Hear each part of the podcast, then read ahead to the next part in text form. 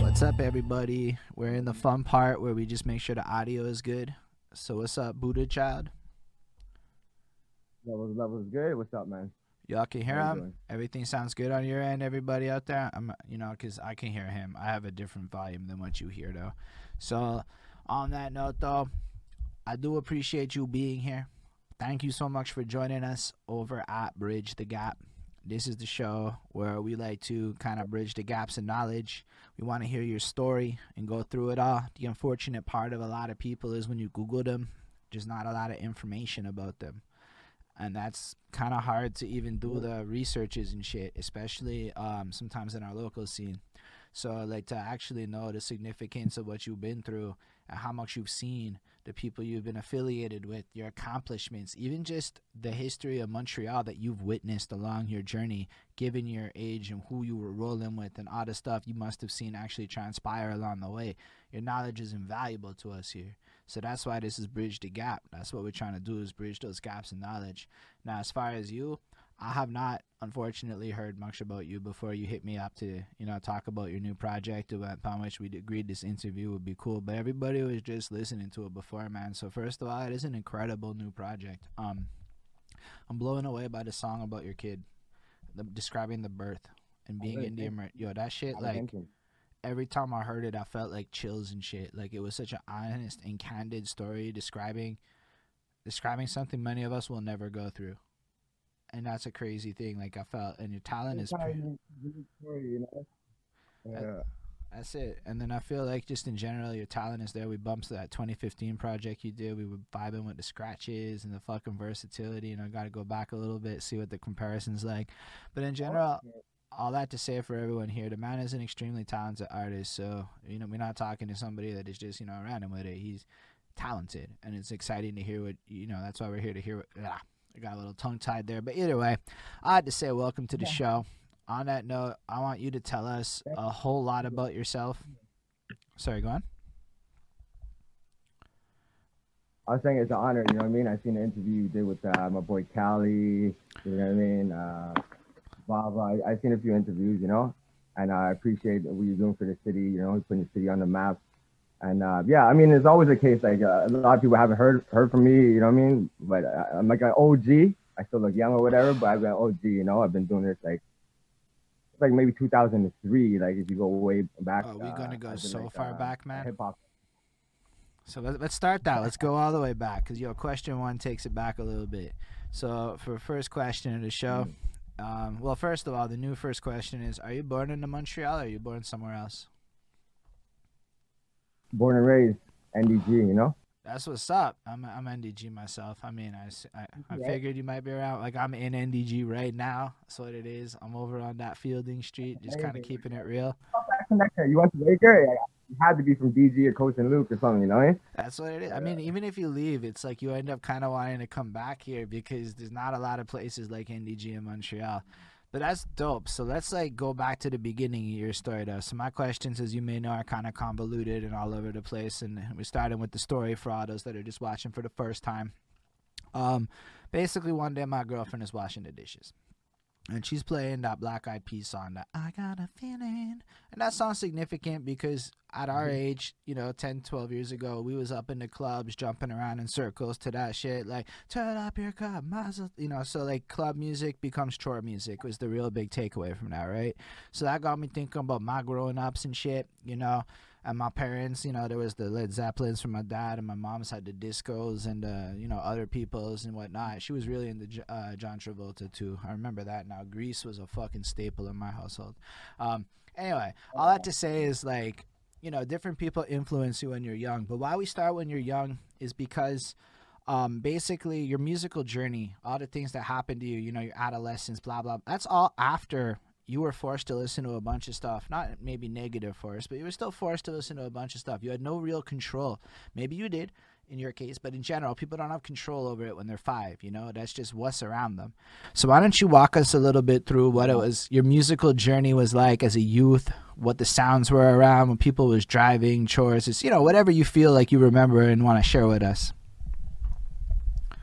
Well, for sure. Um, well, basically, first, I'm Chinese, so my mom uh, would always play like Chinese opera around the house. You know, I don't know if you're familiar with that, but like really high pitch. When I was young, I really hated it though for some reason. It was like, uh, it's not, it's not it. You know what I mean? But as I grew up, I, I appreciated it later on. You know. So basically, my mom, she's also a singer, so that's probably who I get it from. She does the Chinese opera. She, you know, performs Okay. and does that. So I was watching her do that. You know, and karaoke. Every Asian household has a karaoke machine. You know what I mean? So stereotypical, you know, uh, Asian uh, household. You know, but my dad was different. He had like the record player. He had the, all the vinyls and stuff like that. He listened to like more like he had soul. He had like uh, Nat King, Cole, and uh, Elvis Presley. You know what I mean? So he had the other side. I, I still got to dig through his collection. You know what I mean? But Yeah, but even that, But, that's crazy. That's a huge mix right off the jump. So first of all, you're a young one with access to a mic and pop music singing along. So that's instrumentals right off the jump as a youth. Because honestly, I've written songs on karaoke instrumentals. They're fucking dope as a backdrop if you want to grab some rock or whatever. Um, so that's fucking crazy though. I never even considered that whole side of it. Like if people grew up with a karaoke machine. So did y'all use that regularly? yeah, my mom, anytime she has guests over, she'll sing. You know what I mean? I wouldn't get involved in it, but I always see. I'll be in the scene and I'll see it. You know what I mean? And uh, yeah, there's always some Chinese music playing. You know what I mean? And uh, But then people like her. You know, she's performing and yeah. But then on the other hand, having the other side of the culture. So that's right off the jump almost like a crazy advantage because you're getting like two musical cultures in a pre YouTube era right off the jump being fed to you in a sense. That's fucking cool, dude. Um, so vinyls Yeah. was it around your house mostly? Also, what was a karaoke Yeah, machine yeah. like back then? that's just, that's just collection, you know. And uh, too bad I didn't really take my time to go through it, but I just remember like seeing, you know, a lot of records. Yeah. No, fair enough. That's uh, that's cool though. So like, I just gotta ask though, is the karaoke machine you grew up with like the box ones? Then shit, is that what it was like back then, or is it like a different machine? No, that's like the new school one. Like, like my daughter has that, the whole boom box thing with the disco lights. Me, it was more like it looked like a VCR type thing, like a, you know, and then you put like a a big disc or something like that. You know what I mean? If anything, it was like a laser disc, like some old school thing. You know what I mean? Okay. No, I, I get what you mean. Actually, that's cool. I just like to think about the tech, right? Because we look at karaoke and we picture that box now, but that's not always what it was. So even karaoke is a huge part of musical culture. What did it used to be like? That's what I'm left to wonder with when I hear that kind of stuff. So I appreciate you sharing it and telling us a little bit more about yourself. But let's go on, um, I guess, to the to the next uh, part. Well, when did you first start to identify with music yourself? Right? Like when did you have that moment where it went from being like this is music to yo, that song is fire. I need to hear more. Like, like what do you remember that first moment, how old you were, what was going on in your life when that happened? Actually, I do. I do. Uh, I'm kind of like, you know what I mean? Like, old, on the older side, you know what I mean? So, like, uh, the first thing that really attracted me was Kris Kross. You know what I mean? Was who? Sorry? Kris Kross. Kris Kross. Okay. Like, yeah, I remember like going, like specifically going to the record store, and I even came out that, you know what I mean, with the the tape and the, the alarm went off and everything. They thought I was stealing. Like, well, I was trying to convince my mom to buy that shit. You know what I mean? And uh, yeah, I put the pressure on her, and she bought that. It was, it was like the first tape that I really got. You know what I mean? So I could identify with them because they were kids you know what I mean? So it was like well, child rapper, you know what I mean? So I was like, oh, that I think that planted the seed, but I didn't really start rapping like when I was a kid. It was more in high school, you know, when I hit Wagar and stuff like that. Yo, but straight up, was it because you saw the music video or because you saw the vinyl? No, it was a tape. It was the cassette tape, you know what I mean? So you saw the cassette tape and you saw that there were kids on it, so you like were gravitated to that and you copped it? No, I didn't the video. I heard, the, you know what I mean? The, the video, so I knew about them, you know what I Okay, mean? so- So, I'm like, yo, I need a cop this. Uh, And I only asked that because we got a comment from Golden Jenny who said MTV, and I'm like, yo, that is the power of MTV, right? Like, you see this music video, and now you're like, yo, I identify with that shit. Because think about what Eminem and White Boys went through a little bit time later, right? I mean, for me at mm-hmm. 12, when I saw Eminem on the music video, I was like, oh, you know, or Swollen Members too was another one for me when I saw fucking Madchild for the Yeah, first time. So like, I can see like how that would be crazy, especially if you're a kid and you're like, wait, kids can rap? Yeah, like, for real. That was big for me back then. That's cool. And uh, so, at what point then you said you get to Wagar and you really start to get into music a little bit more fervently? But so it's always been hip hop though. Like in the beginning for you, you started with hip hop, or was there something else that you were into before hip hop? Honestly, it's always been hip hop. tell you. Oh, fair enough. And um, yeah, when I went to high school, it was more like I got into like Wu Tang, you know, when Wu Tang Forever dropped. Even like Daddy and you know what I mean, Mase, you know what I mean, like 97, 98. Mm. It was just like right when I heard it, like I got- into it, I'm like, yo, I could do this. You know what I mean? For some reason, I'm like, yo, so I like started writing down the lyrics, memorizing shit, then started changing it around and then making my own, you know. Then I'm like, you know what, yo, I could do this. Hold up, I just hold up. started doing it, and then uh, So you would actually write out the lyrics, which is crazy because by the time I was Yeah. at the same high school, there was computers and we was printing the lyrics. So just in a little bit of difference, Yeah, that much yeah. changed, eh? But you would then rearrange them and make them your own a little bit. Do you remember any examples of doing that? That you could like spit a little example of what you did? oh man, it's probably terrible. I can't even remember back then. You know what no I mean? worries about it. But uh, the I I was more on like some, I don't know, it wasn't as like conscious and lyrical as I am now. You know what I mean? It was more on some, I don't know, some gangster shit or whatever the fuck I was listening back then. You know what I mean? But not as I like progressed, I started writing like more introspectively, like about my life and like keeping it real. Yeah. Like I, We're gonna be about talking about your whole know that. life. Don't worry. We we know you an introspective guy that drops amazing shit, right? That's what we know. But we still talk. We in high school now. Mm. High school is a time of tomfoolery where people. Yeah. It's better that So you. I was trying to learn like mathematics like that, you know, and write it all down, Masta Killa's verse and shit like that, you know. And uh, right after that was Bone Thugs. That's what really changed everything. Like Bone Thugs and Harmony, like fuck man, I heard the flows, the singing, the harmony, and everything like that. My favorite rapper to this day is Krayzie Bone. You know what I mean? So when I heard that, I was like, holy shit! I used to even like rap fast back then when I first started. You know what I mean? I had to like slow it down and shit so people could like pay attention. You know, like some Jay Z shit. You know what I mean? I empathize so fucking heavy with what you just said. Personally, I used to rap a lot faster, and I had to slow it down because you know if you're trying to be heard, speed isn't there. But also, I love Krayzie Bone. I love the fucking uh, Bone Thugs. So I completely. complete.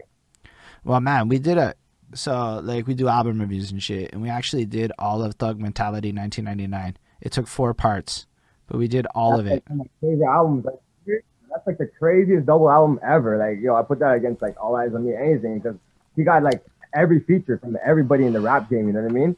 Plus, like, not even just rapping, but like singing wise, I think he could kill it. Like, he should drop like an R and B album. He's like on another level with it. You know what I mean? Yo, he's fucking great. I'm not even gonna lie. Um, I will admit that listening to it in album reviewer mode, it's hard because um, it ended up being by the second disc. Uh, a lot of it was more the songs with features popped, and his solo songs felt a little redundant on the second. I'm being real with y'all on the second disc, but that first disc slaps it out the fucking park. Like that, like we hit it heavy, whatever. Like right off the jump, that fucking comes in so strong as an album. It's so good. But that came out when you were in high know, school, and you were old enough to know what the fuck that meant. That's fucking cool. I'm a little, Trust me. Do you remember like Music World? Do you have a Music World like Cavendish Mall? Yo, Yeah. like I used to go there. lunch. I, I, was- I was like, all the way there just to cop that. You know what I mean? Hop fences, all this shit. Just go with the music world and cop that. It was the tape back then. You know what I mean? We didn't even have CDs really. I started with the tapes. Then I graduated to uh, upgrade everything to the CDs. You know what I mean? I came in in the Yeah. transitionary period, so I used to go to the same music world with the same movie theater right over there. Um, and then, uh, you know, the bookstore was also right up in there too. If you happen to go down that alley, um, Oh. but uh, yeah, man, you'd go there, you'd be able to get there and back in lunch. Uh, fucking pop in, see what's up, you know, because we went to the same high school, but at different times in life. So I started the year after he graduated. So that's like a fucking crazy like thing, Yeah. eh? Like so as he's describing this, I can picture like exactly what he's fucking doing. But yeah, that's dope, man. Because lunch is like limited. You only have a certain amount of time, so we had to like cut through fucking houses and back different fences.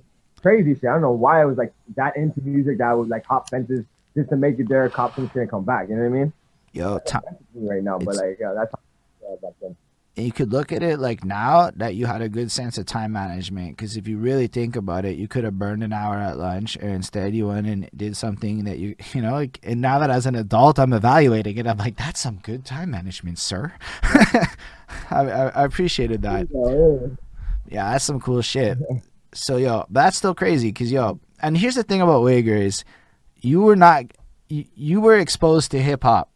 It wasn't an if. It was you were exposed to hip hop. It didn't matter what you wanted to listen to.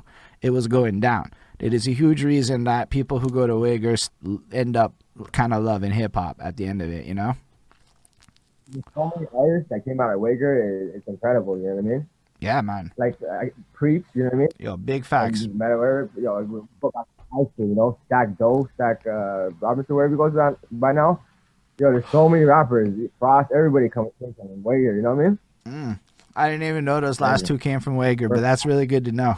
Uh, I don't know everybody who came from Wagar, but I know even like I'm pretty sure Montreal Mellows from Wagar. Like there's a few of us that are like on the younger end of it that are actually like from Wagar. I'm pretty sure he's there. Uh, I know a couple others are like Wagar produced some fucking uh, people involved in it. Um, anyway, I know I was in the last grad class, so when I graduated, it ended, and I will forever be one of the last Wagar graduates. Which is you got to like graduate. You know what I mean? I got to graduate in 2005, and then there was no Wagar in 2006. So it was like literally just yeah, done. exactly. It's sad. And then I, I really Yeah. regret not going to that show they made that I was there, that like Wagar thing. I didn't go, and I it's the one it's one of those things I really regret. now. I don't know. It was like this Yeah, I know, I know. I was like, ah, I should have done that. But either way, that's not that was neither then or now. But um, was it Yeah, I did the shows and all that when I was. Sorry, when did you do them? No, I'm saying I did the variety shows and talent shows when I was actually there. You know, but I should have came back and watched that. You know what I mean? I, I regret. Yeah, but let's talk about when you were at Wagar. I think you said that's when you started to really get into it yourself. So let's talk about how that happened. Well, um, even art class, you had Miss Heck. Sorry. You have Miss Heck as an art teacher. No.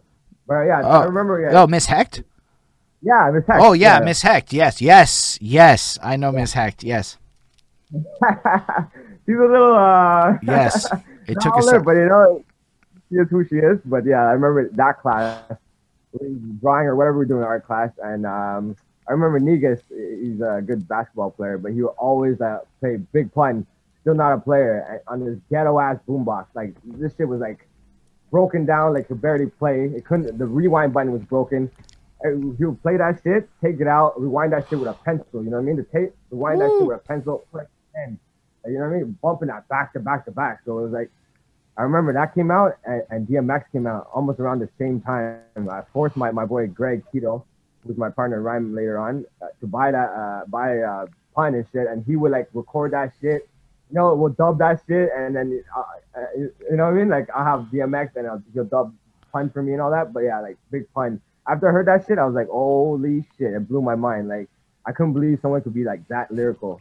And I- you know what I mean? And with the flow at the same time and be that big, you know? Yeah, I totally get what you mean. Um, because I think he was trying to be uh, Rakim but faster. Was like his goal with with his. Coogee Ent- rap kind of you know? Sorry, Yeah. I I, I, might like Kool G Rap. That's what it was. Sorry, I got it wrong. I know I fucked up. Uh, it's Kool G Rap, but faster. I completely messed it up. You're absolutely correct. And so he brought that element, and then he brought it quick. And I mean, yo, even his lyrical like exercises, like down in the down in the middle, or whatever. Like fuck those shits. Like it's like so fucking like they're good tongue twisters to like practice your fucking game with to this day. He's actually like a treasure And I heard- trove. I don't know, unlimited times. Like uh, I couldn't believe someone would come up with like a crazy riddle, like a rhyme inside of a rhyme, and like that. Like it blew my mind to this day. Like I can't even think of some shit like that. You know what I mean? Yeah, I definitely do. Um, so you were hearing that, and it got you all inspired, or Yeah, like that. Like before that, I was like didn't really concentrate on the lyrics like too too much. You know what I mean? But after that, it was like oh shit. I, I got like super technical after that. Like I had to rhyme every single word in a bar type thing, like every multi-syllable. You know what I mean? But make it make sense. You know what I mean? Like not just rhyming pure bullshit or whatever. You know? right? Actually apply to my life. It's like a puzzle. You know what I mean? Like, and that's when I like really like, yo, this is like a, a game, like a like a sport or some shit like that. But like in the beginning, I just kept it to myself. You know what I mean? And then uh, I remember uh, I seen like a text a text interview with you, and um, you used to have like battling shit on K103 Street Sounds. You know what I'm talking about? Yes. K103.7. And uh, my boy, like he, was, we were in our group, uh, Verbal Hustlers. You know what I mean? My boy Mark Crux and shit, Cruz.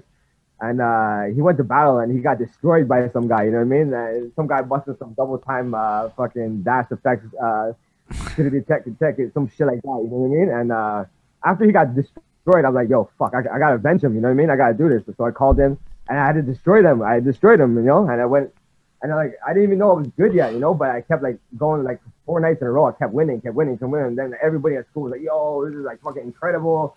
You know, this is amazing and shit. And that's what like planted to see like, oh fuck, I could do this. You know, I just started this. I'm winning already. You know, and I'm like, oh fuck, like maybe I could do it. You know. Yeah, and to be fair, like when That he says he's winning, he's going against like anybody in the city calling in. Anybody, I believe, could yeah, have come on in. the phone. Yeah. So like that's actually an incredible feat. That's fucking cool, dude. Thank you for sharing that with us. No problem, no problem. So- I started off like kind of with the battle rap, you know, but then it progressed to like really songs and structure and you know, album mode and all that, you know. So how long was your battle rap phase? It was really short. It was just that K103 thing, you know. Once I lost, I was like, "Fuck this shit," you know. What I mean? I absolutely and get it. started just, um, yeah.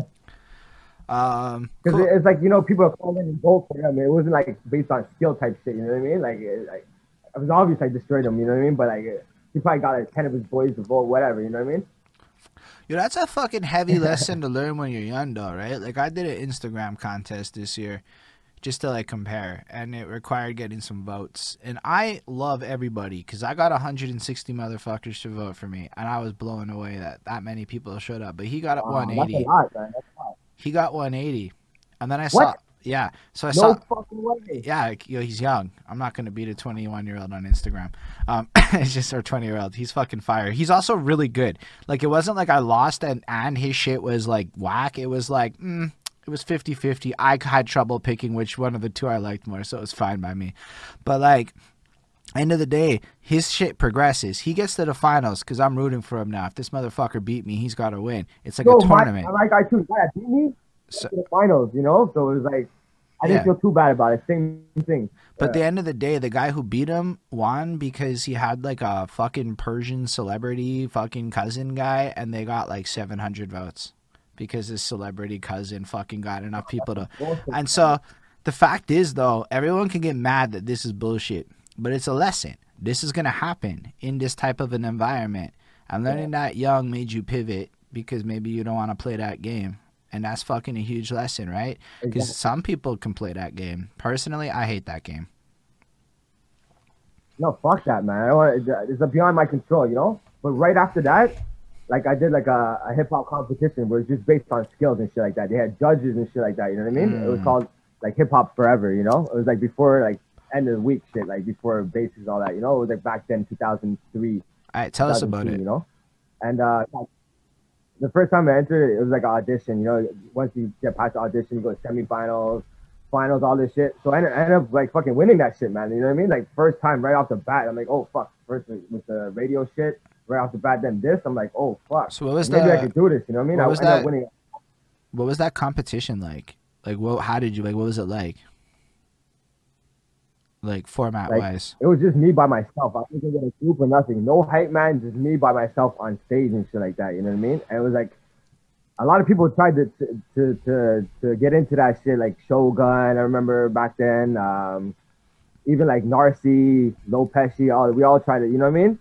But I don't know how I ended up winning that shit. I won an award for like best lyrics, like best writer composer. I was, Was it like, CD uh, tracks? that.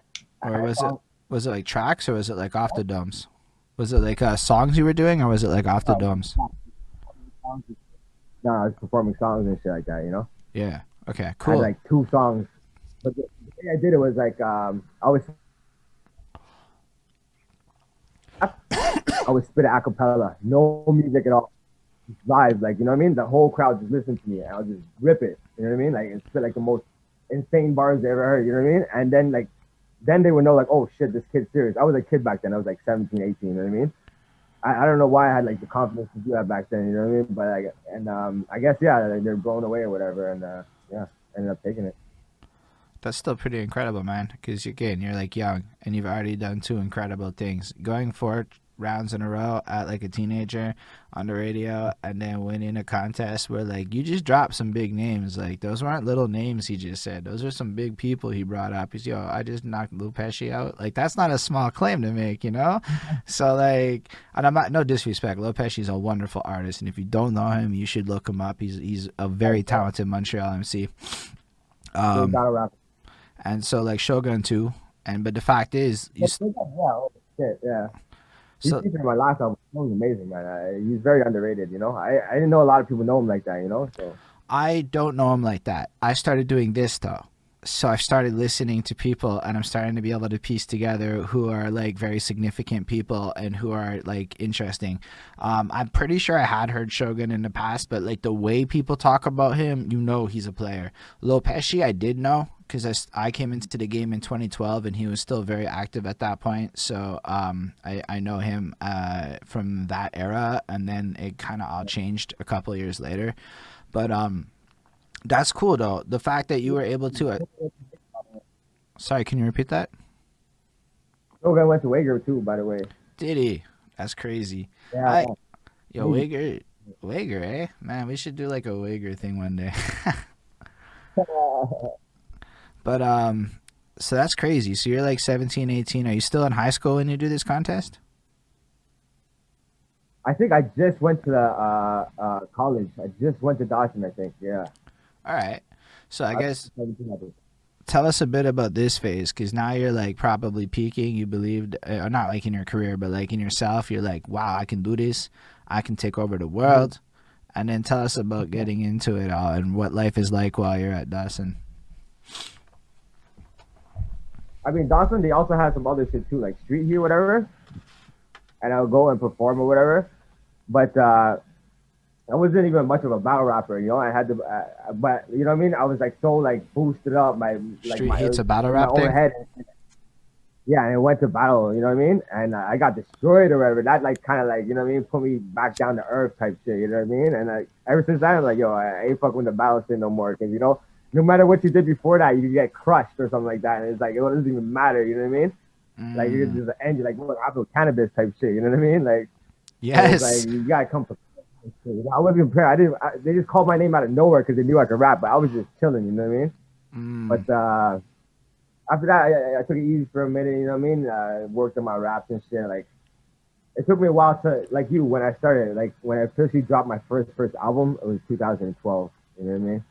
i didn't even drop my first album then i started in 2012 and dropped my first album in 2017 Okay, So- yeah, five same years. That's not bad though. That's not bad. Yeah, it's like I, I probably did like three albums before I dropped my first album. I just scrapped everything, you know what I mean? And kept like improving, evolving as an artist type shit, you know? Maybe I'm kind of glad I didn't drop an album back then. It probably would have been like, you know? i don't know knows?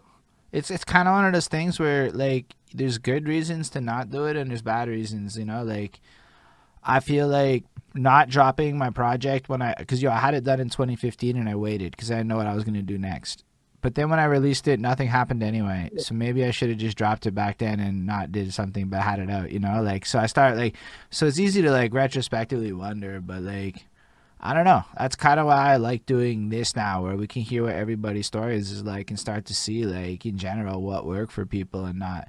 But in your case, you're still making music today and you just dropped a fire album. So whatever you did works. So I'm down to hear how the fuck you got all the way that far in life and you're still active, right? Because you did a lot since 2015, according to your Spotify. Um, so that's fucking yeah, I used fire. to drop album like every year, you know what I mean? I, like, I only took a break like 2018 and, and just this year, 2000, well, this past year, 2020. I could have dropped it in 2020, but I didn't really want to, you know? I think a bad year had bad stigma attached to it. So I was like, let me wait, fresh year, top of the year, I'm gonna drop this, you know? I was like holding it. It was like killing me inside. Yeah. Uh, it feels good. Fair enough. So I guess you're in your Dawson, your early 20, you're hitting 20-ish, that era of life. You had your humbling battle raps experience, and now you're like kind of getting better, sharpening your pen game. What else is happening in your world? Yeah. So like uh to go back, like after all those battles and shit like that, you know what I mean? Like in high school, like uh I joined a group with like Masterson and shit like that. I mean Preach, you know what I mean? And uh it was like called Capone Cartel. And uh and, I, and then I also had another group um within that group, like me and my boy Keto, was Verbal Hustlers, and uh, later uh, we changed the name to Stratagem. So my first project uh, that I dropped was under that group name Stratagems in 2012 with, with my boy Tito. You know, like a seven-track uh, EP. You know, just to test the waters right before I dropped my solo. You know what I mean? And uh, it did pretty good. You know what I mean? It's like a, a classic. You know. But like even before then, because that's still 2012, and I'm pretty sure you were in Dawson more like early 2000s and stuff. exactly. Yeah, yeah. So we got a lot of there's a whole bunch in between. So we'll get to 2012, I promise. We're, it's gonna just come naturally in Yeah. progression of time. But yo, you linked up with preaching them when at Waker, Wagar days. Yeah, yeah. and um, We had a group. Uh, Holy Cartel. And how long did that last for? What was going on? How what did you guys do with that? I we just like put together all the dope rappers that, that rapped in high school because uh, before I like uh, when I started rapping, I didn't know anybody else that rapped. I just did it. You know what I mean? Right. I told my boy, "Yo, I rap. Yo, you start rapping too. We form a group." And then later on, I was like, "Oh fuck, there's all these other rappers like." You know, Preach, and then later it was like Odessa. She's still doing her thing, singing and shit like that. And uh, you know, Jason John, all these guys, we just formed like a super group. You know, before all the super groups really formed. You know, like on some Wu Tang shit kind of thing. You know. Yeah, but that's really interesting still. So this is why I like to like unpack these things because check it. Like, first of all, there's a power and networking community in this game that I feel like a lot of people my age are really bad at, and we're all learning how to do it now. So like, there's a huge power to the group element, right? And like, I'm certain y'all like ended up doing things like were you doing shows together or I don't know what you guys were doing together, but you create your group, right? And then how comic shows, like any comic show, like uh, that, that was in Wagar, we just we did a rap or something like that, you know. I remember we did like a rap, like like whoa, you know, Black Rob and all that shit. Um, that's fair. And then, um, but what happens like after CEGEP? What are you doing at those point in your life? That's when I really like started going to like a real studio, you know what I mean? Like I went to uh, what's it called, Urban Lab, Urban Lab, DNA Studios. I jumped to a lot of studios, you know, and um, but I don't know. I kept like kind of hoarding music, kind of thing, you know, and not putting it out for some reason. Like, like uh, I, I thinking back in hindsight, I should have just put it all out in a type thing, you know what I mean? But I was just like, is this good enough? Like doubting myself, kind of thing, you know. So I was like, you know what, this is enough, you know. Like I, I gotta put something out, you know what I mean? Like I, like I felt like a sense of urgency or something like that. So like Like, I can't be basically, this much years in a game without so like, were you performing at this time? Were you still participating in that kind of stuff, or were you just kind of like recording and making for stuff? sure, sure. I always did shows, you know. I always did shows in the meantime and stuff like that. Yeah. So tell us a bit about what it's like to be like performing, because yeah, the the two thousands was like a heyday, right? It's almost like a golden era of sorts compared to what came after. No Yeah. offense to it. So like, tell us a bit about like some significant stuff that happened there. Like pretend like you know like the history doesn't get documented very well, and you got to live through it all. So what can you share from us from this time that is fucking just dope? Like your stories, anything you can think of. Man, like I remember performing at like Metropolis, Club Soda, you know, Alizé, like all these venues and stuff back then. And like it was like such a small group of like it was like everybody was a rapper back then. You know what I mean? It was like more like a select few. Like these days, like everybody and their mother's a rapper or whatever. You know? Right, right. Back then, it was like you had to have like come like some kind of skills to be a rapper. You know what I mean? And Mhm. uh, so that's how I met everybody. Like uh, I'm kind of like antisocial, but for some reason I just know everybody, you know, because I've been around so long or whatever, you know. And uh, yeah, from there we just build and stuff, and uh, like, like I would do features with people that, that I, like respect, like lyrically, you know. what I mean, even if they're not like known that much, you know what I mean? Like Shogun, he's not like that much known, although he should be. But I would do songs with him just based on like skills and stuff, you know. Like my first album, I did a song with Lost One, you know right. now like I don't know, but like you know, off the skills, I was like, yo. And during that time, also, um, it's funny because you, no offense, you remind me a lot like him, like my boy Logic. You know what I mean? Urban Logic, one like. Yo, I love that comment. I don't know how he'll feel about that comment, but I take that as a high compliment. or, or no? Sorry? Someone, has anybody else told you that? No, I don't think so. But I've sat there and listened to Logic's talk about shit for 90 minutes straight. So I take it like a compliment. I'm t- he has the gift of gab too. You guys speaking in that same mannerism, everything, like long hair, everything. Mean? But during this time, I don't know if you remember, like uh, he had like a loft. You know what I mean? And uh, a loft like uh, downtown kind of. You know what I mean? And that was like the hub for like every rapper to come through. You know, he had this booth set up, and that's where like uh, I met like a lot of rappers, like I Blast, Lost One, uh, fuck, Mark King. The list goes on. You know, like every, you know, so that's where I really sharpened my skills. Like every every rapper like went there and like rap freestyle. He used to put out like tapes, mixtapes and stuff like that. You know, as the Royal Peasants. You know, I don't know if you remember those mixtapes. I know what they are, um, because again, I've gone through this. I've had Logics be like, "Once upon a time, I was in a group called the Royal Peasants," and then it was. you you know how it gets derailed really fast with him, right? Like it'll be like you'll start there, and now you're like talking about ancient history and shit really quick. So He's very knowledgeable guy. Yeah, yeah. I know exactly what you're talking about, and that impression was a little bit dead on. Like honestly. but that's no, it's it's he's a fun guy. I like yo Logix was part of the reason why I care so much about the history right now, because he was like, hmm. you don't even know. I swear, I got like ten hours of a Montreal break because he tried to show me a track that was full of Montreal bars, and I didn't know any of them. So he started explaining all of them, and it took a while. It, I mean, multiple Wow. sessions of going. He kept going so back. you did like with Logic already? You did No, no, no. Logic. I met Logix along the way of my journey of life because uh, he wanted me. The, Okay. so basically, the um, California Ghost King and them wanted me to like the sovereign music movement. They wanted me to review some of their work, so we did. So like I reviewed a bunch of their stuff. So we was just having chit chats and you know you know just kind of off camera and whatnot. Um, I love to interview Logix, uh, but uh, it hasn't happened. Just it's on the list one day maybe. Uh, No, I'm sure, sure it's gonna happen. I promise Yeah. I'm not worried about it. Like I've talked to Logix on a, you know, whatever, but like he's up to his own. They got a lot going on. Is more what it is. Like those guys have a very Okay. organized unit of stuff that they're they're working on behind the scenes, and uh, yeah, when they're ready to come talk, they'll come talk. That's how I look at it. That's how a lot Yeah. of because yo, because I, I learned something about people doing this little interview thing. Um, not everyone wants to do an interview all the time. People want to do interviews at certain times. So you're like in that interview mode because your album just dropped. So for the last month, you'd be like, I got shit to say. Yeah, it's perfect timing, you know. Other people don't And the, the reason why I, because I seen the review we did for for Cali, you know, like Merker, Merker Music, Merker Miyagi, whatever he goes by now. Yeah. And I was like, oh shit, this guy kept it, you know. He, he, he went in depth and, and like really like listened to it, and you know, like I'm like, yo, I always wanted like a deep review on my album. That's why I hollered you know, you know, because like I told you, I grew up on the source, you know, with the five mics and all that, you know what I mean. So, but you know what, like this is good too, you know what I mean. Like I'm usually like kind of antisocial, like like I said, you know, Yo, but dude, like, I'm terrible with people, man.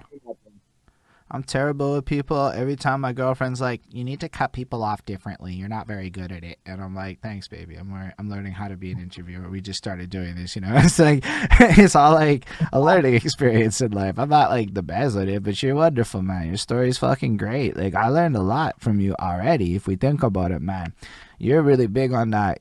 I'm in places with lots of people, and by being around lots of people who have skill, I am able to up my game and grow. Those are some knowledge nuggets for real. And then if you think about it, yo, the people don't maybe know how big iBlast and them are. But like when I started rapping, I iBlast got to a point where one of his music videos circulated my call center organically, as in it wasn't me that brought it in. Just a girl heard one of the songs and it started circulating the call center. Like that's like the kind of real life shit where like you know, people pretend like it goes down kind of like that. That's how the Montreal scene was when you were with these guys holding your own next to them. I didn't even realize Logix had that studio per se. He might have even told me. He's probably gonna, if he ever sees this. I told him that on this. You know, that's what it is. Sometimes you forget, but that's crazy too. No, it's just crazy too because That in the same S- Sorry, go on. that same loft, um, his his next door neighbor was Monkey. You know what I mean? You know the graffiti artist, Frank Yes. Capper, Monkey. I literally met him through right end of the door, week. you know I mean? Like, okay, yeah, yeah, Wow. exactly, yeah, yeah, exactly. You live next That to was Monkey. his neighbor, like right next door. and he would have the most incredible paintings, and and he'll be freestyling off the dome. You know what I mean? Like like so much good talent around, like just right next door too. You know? That is crazy. So you're like, yo, just think about like again from that community angle, what inspired you to care about your pen game? Like people like may not notice, but I've watched Monkey rap off the dome for like ten minutes straight and not fuck up a bar. Like he's impeccably good. And right? you know who also do that? Big facts. Side, like like one of the best freestyles I've ever heard. Yo, Logics can absolutely I do that. I. Yeah. But the fact that you were in, but these guys cultivated an environment that brought cats like you together, right? Because yo, here's what ends up happening: this group of people ends up kind of dominating the city, right? All these collectives that were affiliated together do a whole lot to. Every show you went to was this, and because they kept performing, the same group of peoples, you know, intermingled. It was a relatively large network of people. But they were always drilled in focused on the same people. The local community as in the fans were able to latch on and like people would actually show up because they could become fans of the music and get and that's that's what i take away from it when i hear y'all. It's like sometimes i think we got like a little too polygamous with how open we all got and like clicks got a little too open. And i don't mean that in a negative sense but like yo y'all were like we had this group of people yeah everybody came through but we were always there. And it was the ones that we felt could like you know keep up that stayed. And it, it creates a culture that people can latch onto. And i love that you're sharing this because we could all learn from all of what you just shared. Well i took all of that away from what you just said. Mm.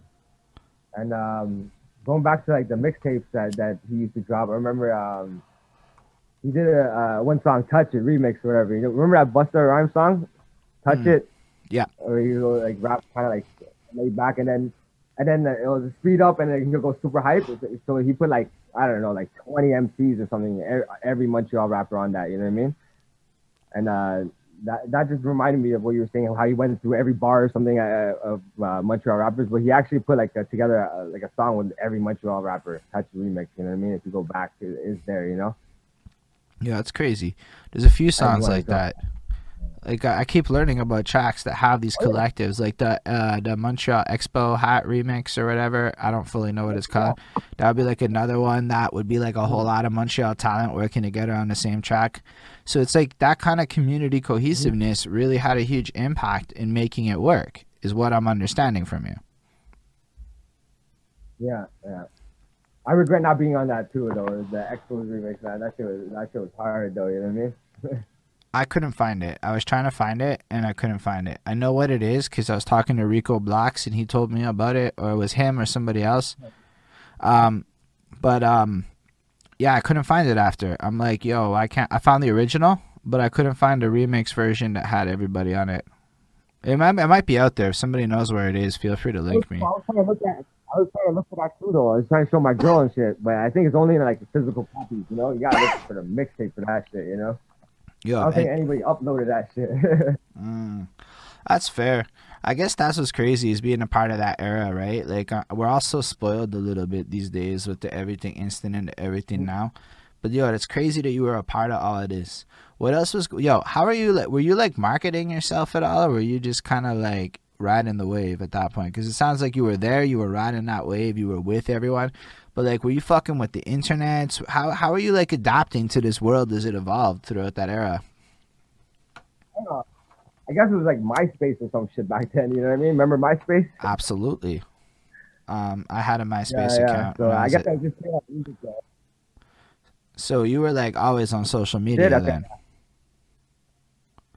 I guess yeah. I guess it started back then. That's like my first time remember. You know, MySpace probably yeah, yeah.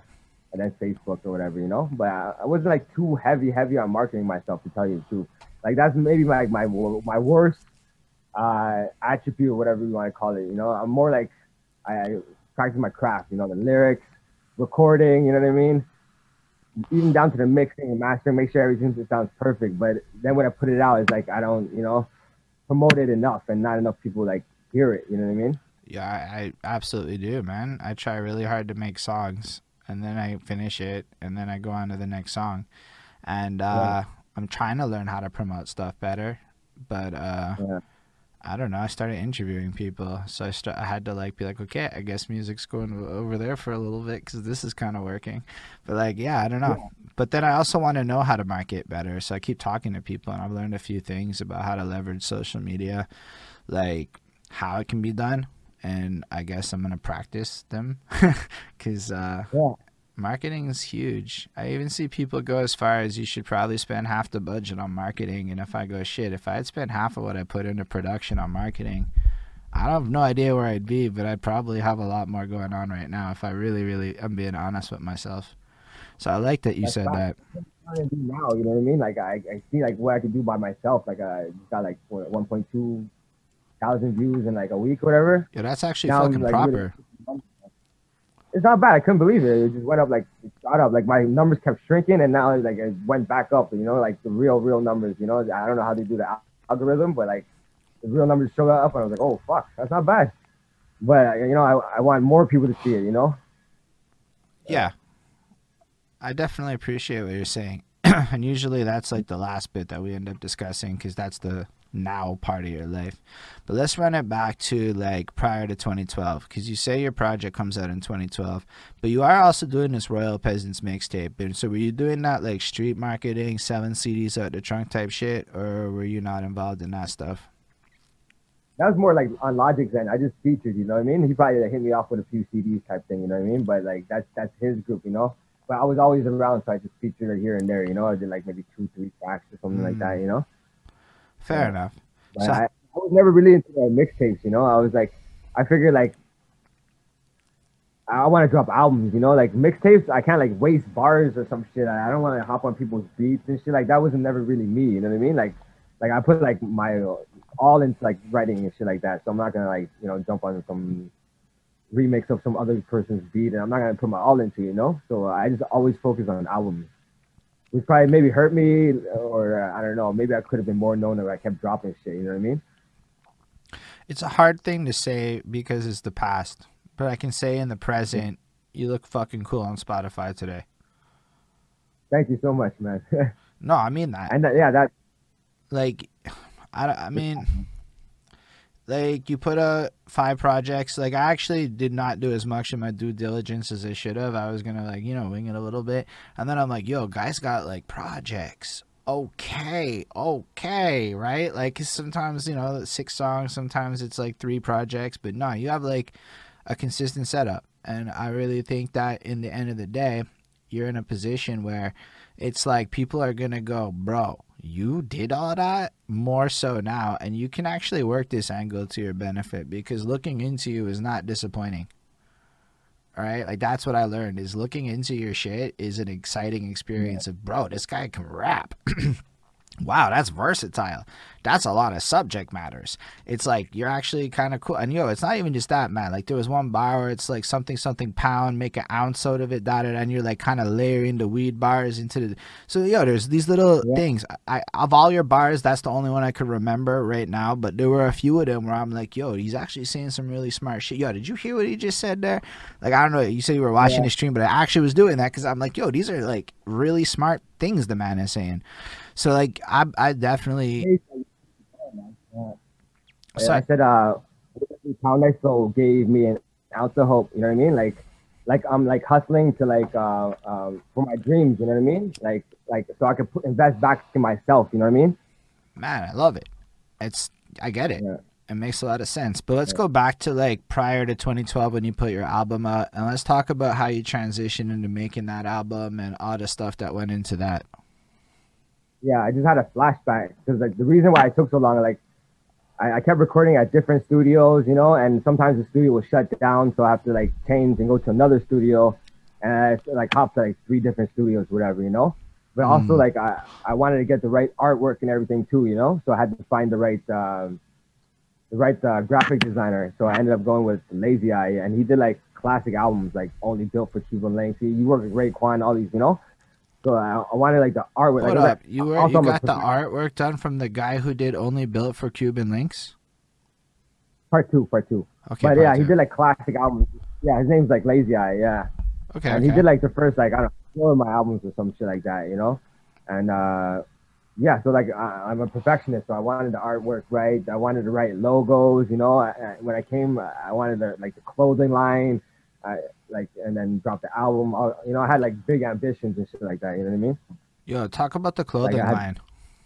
Talk about how you Yeah, was, like I had like a like an L logo by uh, Lazy Eye, like the Stratagems logo. You know what I mean? Like it's like my tattoo, but like with the you know like S and a G, whatever. You know what I mean? And uh, yeah, so I, I put that on shirts with the intricate plot records, was like uh, in my record label, and with the Buddha Child, you know, and um, and and you know who I hollered at? Uh, I hollered at uh, uh, Preach, you know, because he's like my mentor, you know, like and uh, he helped me print out like uh, I don't know how much, like a hundred or something like that. And uh, yeah, and I mean it, it was hard like selling them, so I ended up like probably like, just giving out for free with a CD or some shit like that. You know what I mean? Right. But still, it's a Uh, good way to get your brand out there to have that done. And the fact that you had that level of ambition probably told people, like, even if you take a fiscal loss, right? Because maybe it was a Mhm. money loss, the brand gain, Yeah. the take you serious nature, the like differentiation is big. Like, I think not doing merch was a big blunder. If I really think back, I've had a logo for a minute and maybe now I want to be strategic with it, but I should have just slapped that shit on some shit before I had to be strategic in it, you know? Like now I have to think about it. But like I could have just And I think you mentioned that recently too. You're asking around for like who does clothes and shit like that. That that's why I thought of that too. You know what I mean? and you just come off proper, right? Like you just kind of give off this like air of, yo, I take my shit seriously. Like people seem to be attracted to people who are willing to invest in their shit. And so it kind of just Yeah. signals that off, you know? Yeah. No, I feel you. Even if I took a loss or whatever, you know, in the end, like they would know the logo, you know, they'll recognize the logo and uh, get my name out there, you know. And there's a lot of power in that. If we even think back to what Cali was saying, like his logo lasted like fucking 20 years or whatever, and people still recognize it to this day. So, like, yo, there's a lot of power in what you're saying in terms of creating a level of visual. Yo, I had Mannix come through here, and he had recognized my logo, but had no idea what I did. But he's seen the logo before. everywhere. Well, like at least on yeah. Facebook, right? Because I share all of my videos, so that logo has been shared for fucking years. So he, or even on hip hop, mm-hmm. like because in certain keywords, you might never click on my shit, but I actually show up in certain results if you're looking for album reviews, right? So he had just Yeah, seen the logo enough times that it was familiar enough to him that he knew it was legit, kind of a thing. You know, like it gave him a good sense or whatever. And I think it's super interesting that we're talking about this because people, yo, I made this new logo. I'm gonna fucking actually try to exploit it this time and do it all right, you know, instead of fucking wasting this new logo that I'm trying to launch. So I'm glad we're having this chat because I think a lot of people underestimate the power of merchandising. And while I've loafed on it, I just uh, sometimes when you get money, you spend too much in your head, and then you have to roll it back a little bit so you can actually afford some stuff. But like in general, uh, I think there's a lot of power in having that kind of shit. You know, there's just a lot of power in it. So I'm glad that you you sh- you did that. You know, were you also doing videos and Yeah. crap to promote it back then? Yeah, like actually, uh, like when I went to Dawson, I went, I studied uh, um, like uh, cinema communications, you know. Mm. So that's what I actually wanted to do, like videos, like movies and shit like that. In the meantime, in between time, I was like writing a script. Uh, you know what I mean? I wanted to shoot like a, I wrote like a full length script. I wanted to shoot like a movie, then do the soundtrack and all this shit. You know what I mean? Mm. But I scrapped that along the way. I still have it. You know what I mean? But like, uh, like I always want to do videos and shit like that. You know? So that's crazy. So you were like, did you? So did you make the videos yourself, or were you just like heavily invested in the process? No, when I first started off, I, I, I made the videos myself, you know, but I was like limited because I didn't have the right like updated Mac and all this, you know, I didn't have like the right cameras on, you know, the right of equipment, you know, so I didn't do it right, but you know what I mean, like you could tell I could like edit right, you know, you know, But, but like still- later on I'll get other people to do it for me and then I'll edit it and like lately I I just let somebody else do it, you know what I mean, like yeah, but like I know the artist. What I think is really important though is from your story here is that you had a vision for how you wanted your shit to work out. And maybe there were obstacles along the way, but for every last one of them, you found a path forward. You know, like you didn't just say fuck it, my computer's not good enough. Nah. You went ahead and you said fuck it, it's going to look shitty and made it anyway. Not shitty. I know. like- I, I don't even know why I did that. You know, because most people that hold that, they have the most incredible shit. But I was like, yo, I can't hold this shit. You know what I mean? Like anything can happen. I get locked up, you get hit by a bus, whatever. So I was like, yo, let me put this shit out. You know what I mean? yeah, man. So that was like my mentality. Yeah. But I think that's incredible. When I hear that, I think it was the right choice. I think it was the smartest shit you could have done, you know? Because you pulled it off. And then, so do you end up dropping your album and it goes well and everything? What happens with that? Um. Yeah. Like like around Montreal, we, we like sold a lot of like hand to hand type shit. You know what I mean? And uh, put it up on Bandcamp and shit like that. And uh, even on that's when I first went on TuneCore and shit like that. And it, we, you know, we did pretty well. You went on I- I TuneCore in 2012? you know? Yeah. Yo, I was that's- early on that shit. I think when we first started, I think, or like right around then, I guess. Yo, what did TuneCore Crazy, right? distribute you to back then? Like, what what did you do with it? Like, where did you go? That's like pre Spotify and shit. It was like iTunes and shit like that. I Okay. remember it was like a whole, bunch you know, like probably Napster, all this, you know what I mean? Like, yeah. Hmm. Right, because there were other digital stores. Yo, that's fucking crazy, dude. Wait, when it? did Spotify come out though? I- mean, Spotify's like what 2014, 15, somewhere 16. I I, I Oh, yeah? start Oh, using it in 2016. Um, I don't think it was out in Okay. 2012. It might have been. I don't know. I can probably Google that shit, but I didn't know about it back then. Either way, uh, maybe it did. I just didn't realize TuneCore is that old. TuneCore is like a OG in that game. Oh yeah, shit! man. Apparently Spotify That's came what out in like 2007, and I'm just wrong as fuck. 2007. Holy fuck. Yeah, shout out Ismail for Okay. uh, saying that. So yeah, I didn't even know.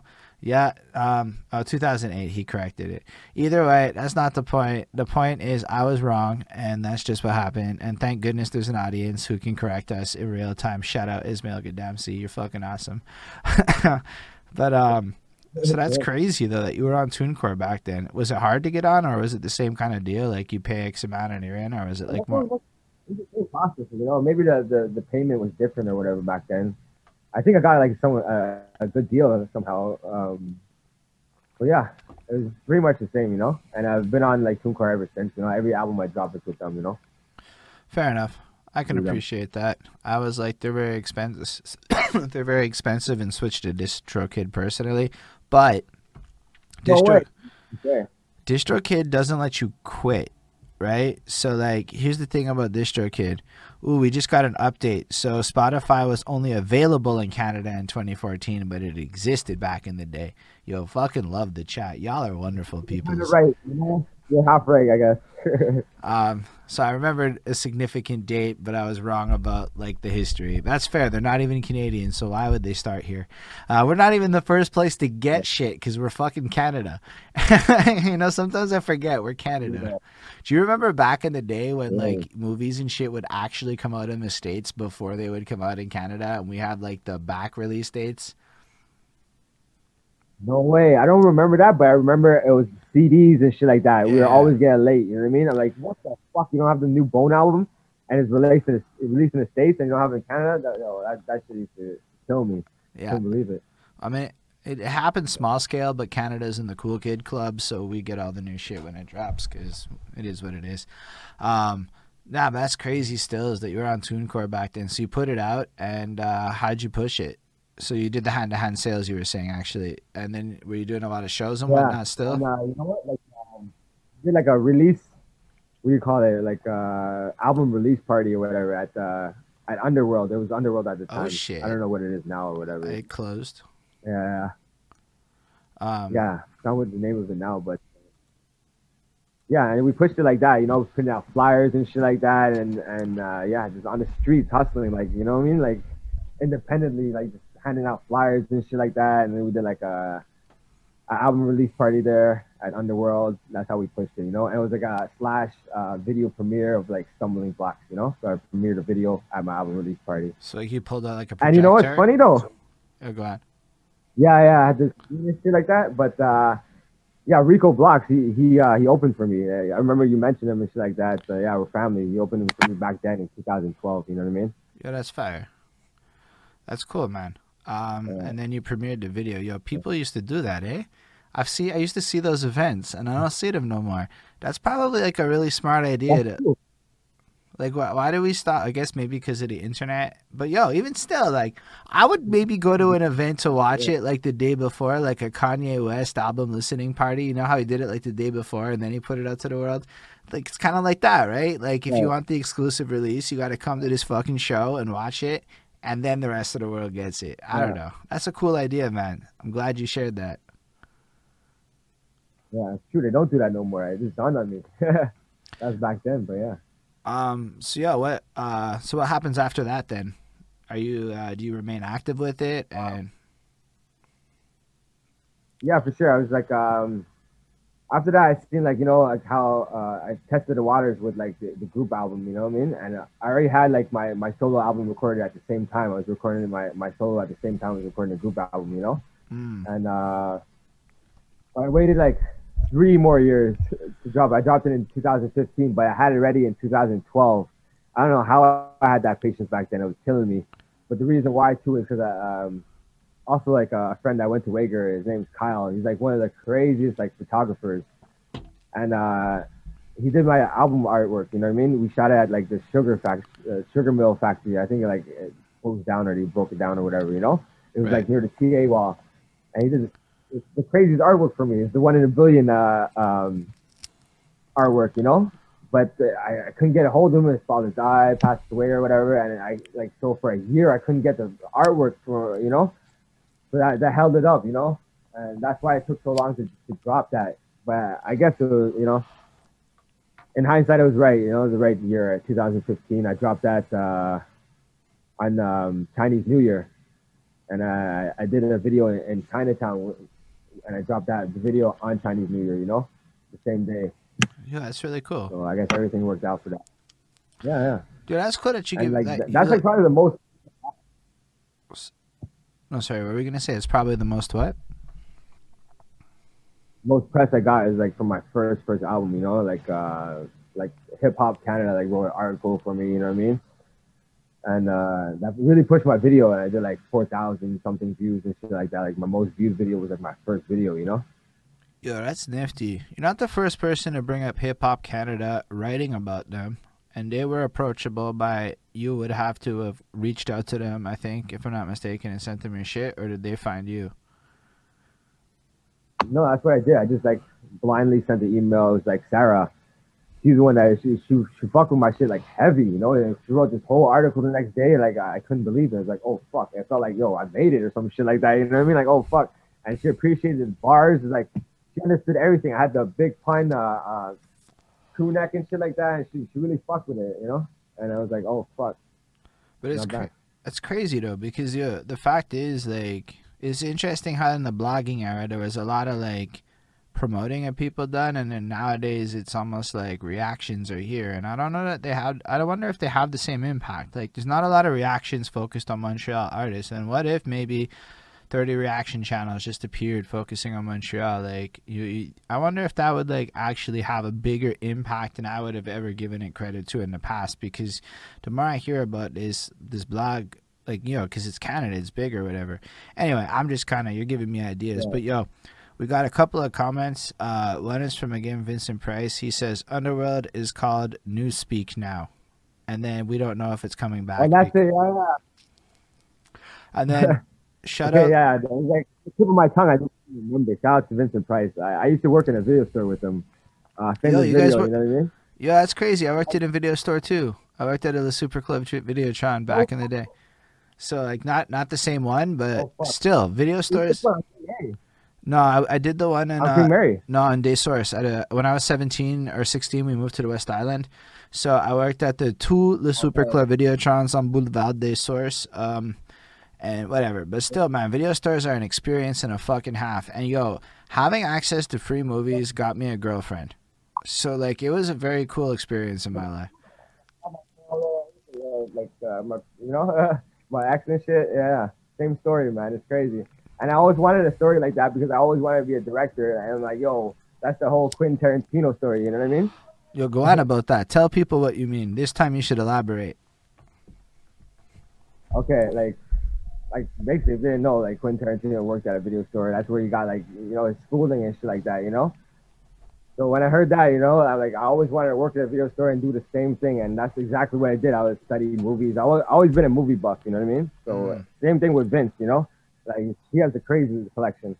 But yeah, um, so yeah, I always wanted to be a director too, you know what I mean? I wanted to direct my movie, star in that shit, edit that shit, everything, you know what I mean? And uh, so that's that's how he started. And I'm like, oh fuck, that's, a, that's I wanted a similar story like that too, you know, like yeah. That's what I mean by that. Yeah, I feel that. Thanks for that. Lindell, I see your question. We're gonna get to it, but yo, shout out famous videos. I know exactly what the fuck that is, given where I grew up. So I know that Oh. place. Man, I grew. I went to Wagar. I grew up in the hood. You know what I'm saying? Like I know all of it. Like this is just my.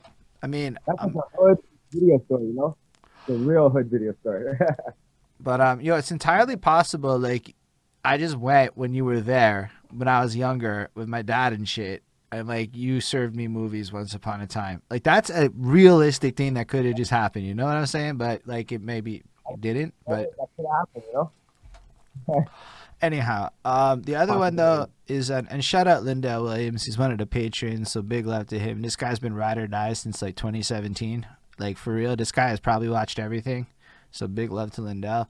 Oh, yeah? And uh, shout out Ismail too. He's been ride or die for a long time too, which is fucking cool. So shout out both of them. They're fucking in the chats watching this now. But Lindell wants to know, what are your top five rap or beyond rap? So eh, what are your top five music videos of all times, especially with you being a video guy?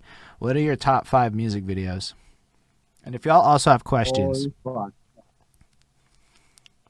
Um, I gotta say Crossroads. Uh, that's like the first like million dollar budget video I ever seen. You know what I mean? With the special effects and shit, and they're going up the mountain, and you got the fucking Grim Reaper and shit like that. You know what I mean?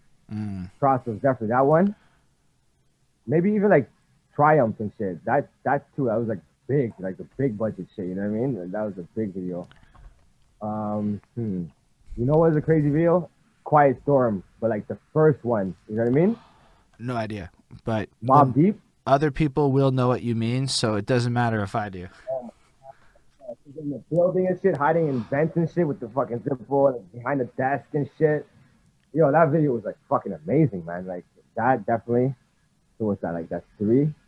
And uh you know what? Even like big pun, like uh I'm not a player. Not even still not a player, but the first video.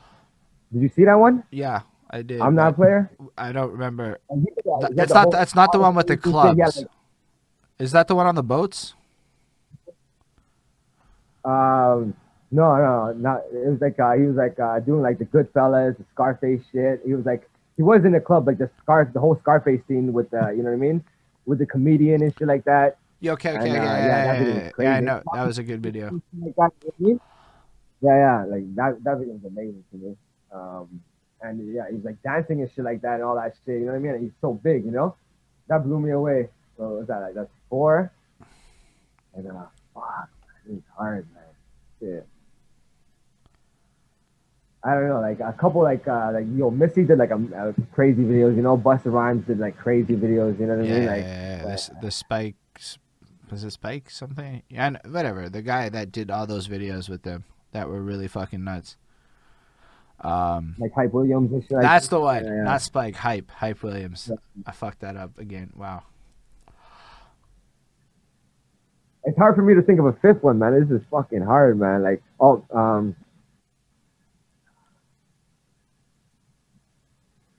shit. Like Callie recently showed me one though, and uh, it was like this guy doing his whole fucking video backwards.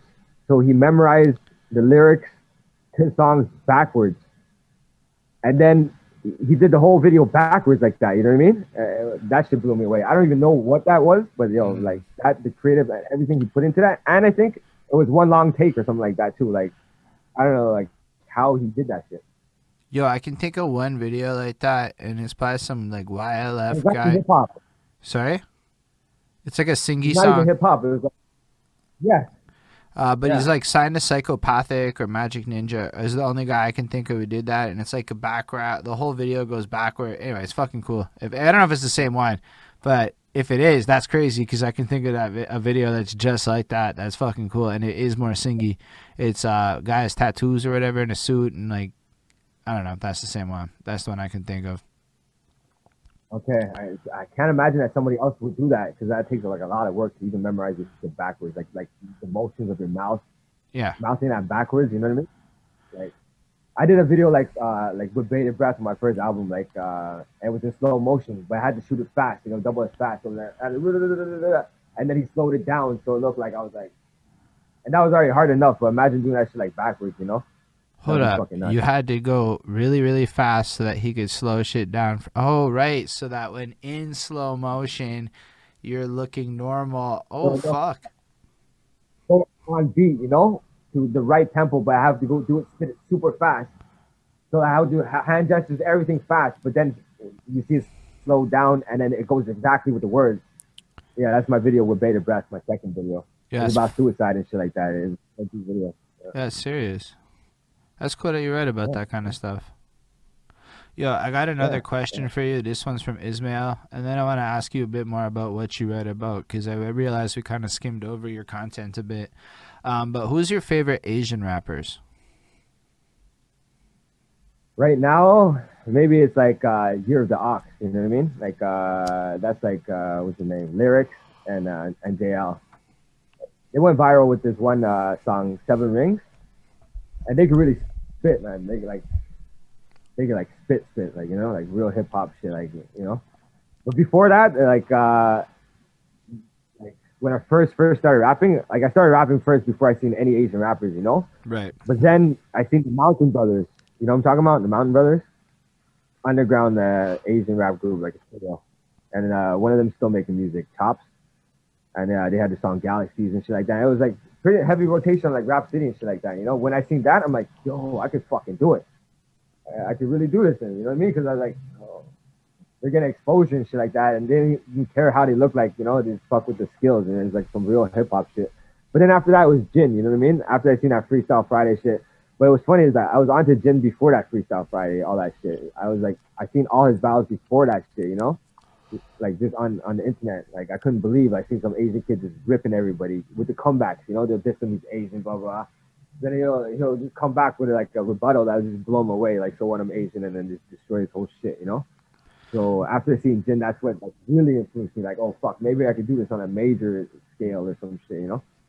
What I think is crazy is in what you just said is like a really big thing about representation, right? Um, cause you're like, yo, I saw these dudes, and that made me feel like I can go do it. And when you hear the big uh, representation in Hollywood conversation, like the idea is that there's not enough people in the roles, therefore not enough people can visualize themselves actually going to do it. So I think it's crazy how Mhm. just naturally that poured out of you, right? Like that wasn't just some scripted shit. That was just how you felt. So I think it's interesting because yeah, um, yeah, Jin is cool. I know who Jin is because I CEGEP. He actually got big enough to like hit my life at one point. He was like Yeah. the best battle rapper. Fridays, right? Every week, like seven weeks, you just destroy everybody, right? Mm. Um, that's probably what it was, but I didn't know what that was at that time. I only know what that was is because I spoke to Bones Brigante and he explained it to me, and uh, that was Yeah. cool because he he had a run there, so I know what it is now. But I just know Jin was big enough that I'd heard of him. Uh, but Ismail recommends checking out Ruby Ibarra, who's pretty fucking fire. I really like her, and uh, Bambu. Yeah, I heard of Bambu. Yeah, I heard Bambu for sure. But uh, the first one, I never heard of her.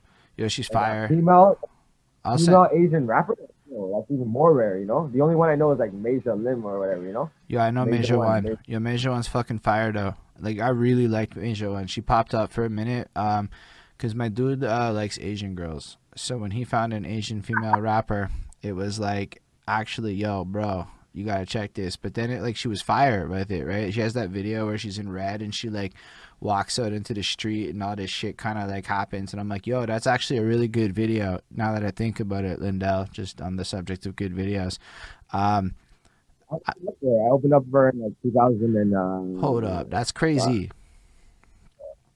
2011 maybe. Yeah. You opened up for Like, who else? my- Did, all right, let's name drop some people. Who else did you fucking open up for? Who did you get to meet? This is fucking cool shit. I opened up for Kool Herc. I opened up for like uh, DJ Qbert. I opened up for my proudest moment is when I opened up for like Mobb Deep. You know I mean? Well, this is after Prodigy passed. Mm. unfortunately. I got to meet him before that, but like I opened up for like my last big big show before all this shit was like uh, Mobb Deep, but it was just Havoc, Big Noyd, and, and the DJ was LES, you know, like legends, you know what I mean? And uh, yeah, Big facts. yeah, like uh, it was like a Prodigy Prodigy tribute tour or whatever, you know what I mean? So I I, I drove Havoc, like me and Skin Deep uh, went to Ottawa, we picked him up and shit like that, you know. So I spent time with him, chilling.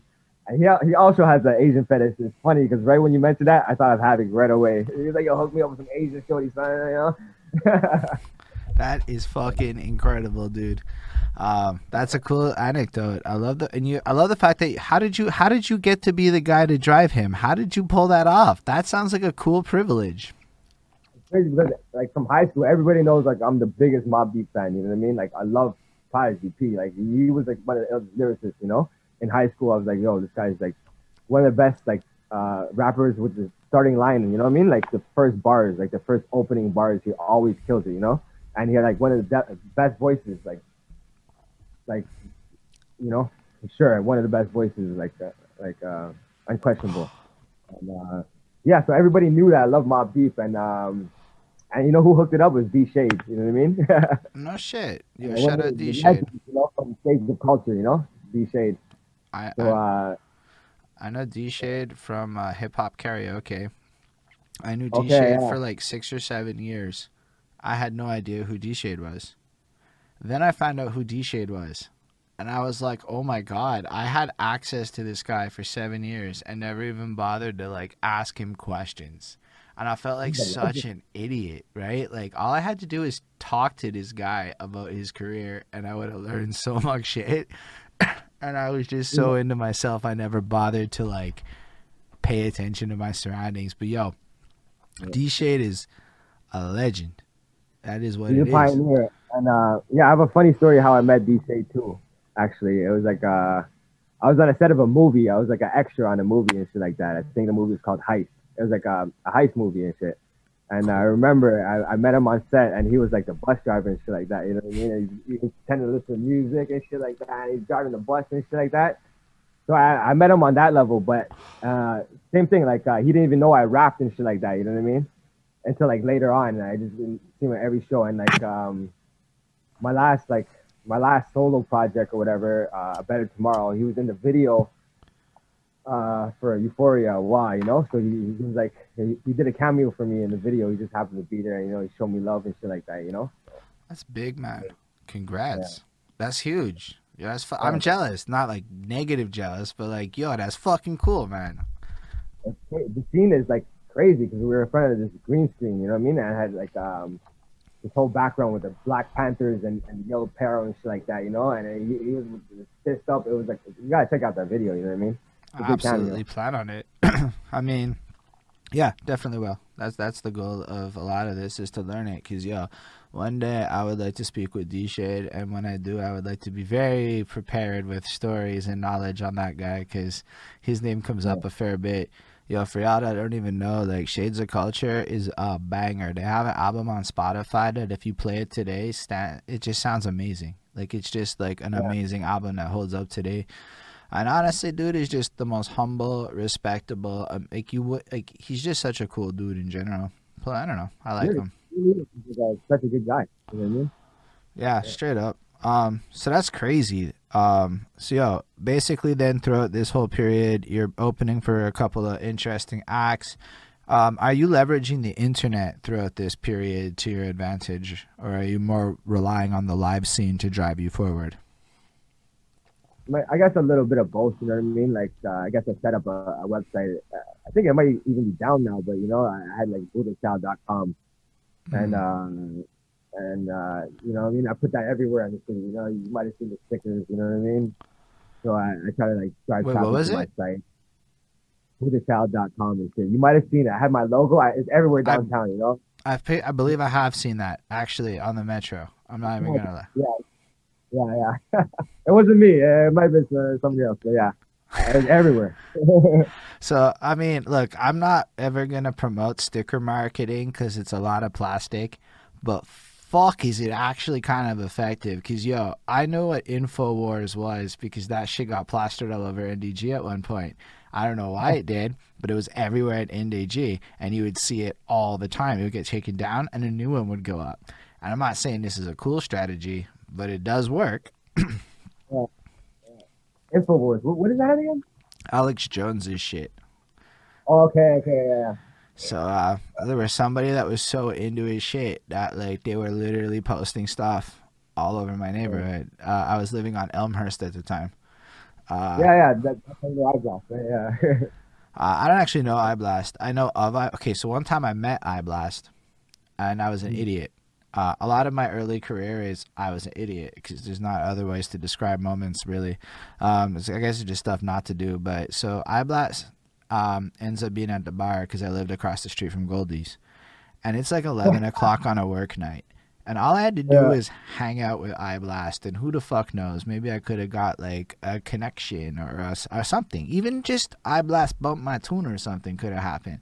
Instead, I said I gotta go to work, and I went back to bed. Like a fucking. Like when I think about it now, I'm like, what did that communicate to these people about how serious or not I am about my game and shit? And I'm like, so I technically met iBlast one time, but I more Mhm. know of iBlast.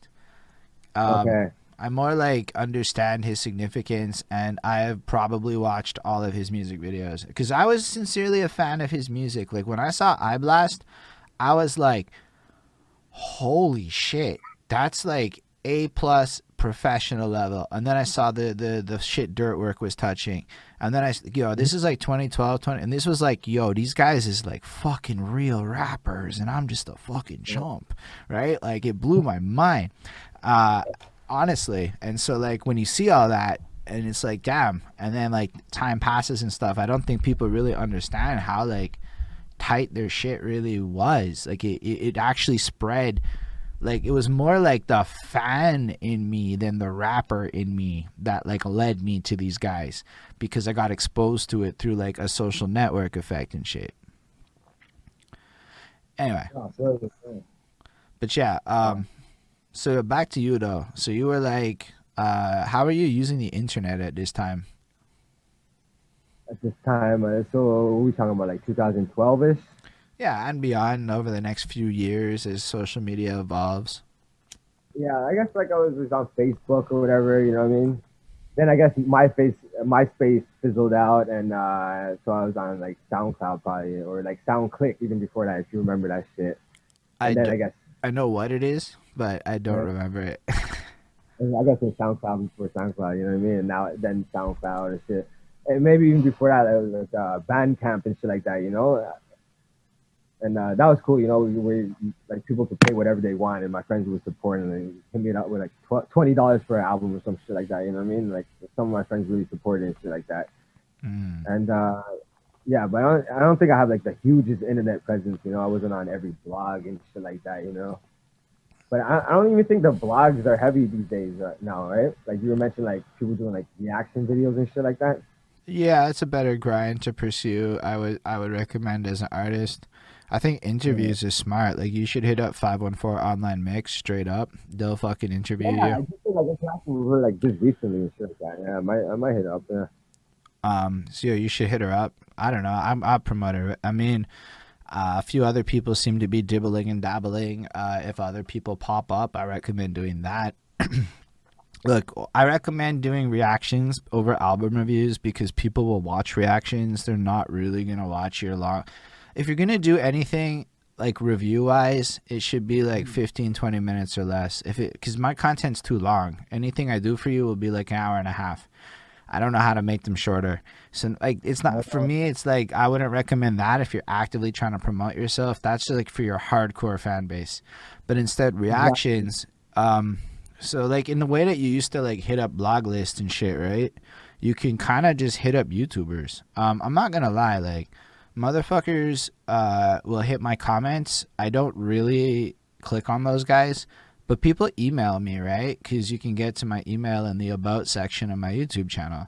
And I'll get like every kind of press kit level you've ever seen from like shit that looks like weird to like the simplest one-liners to elaborate emails. Like it's fucking interesting. And I'm not really famous, dude. I got like 2,000 and change subs on fucking YouTube, and I already get oh fucking people. But I've been getting emails for shit for a couple years now, right? Like, yo, hit up anybody.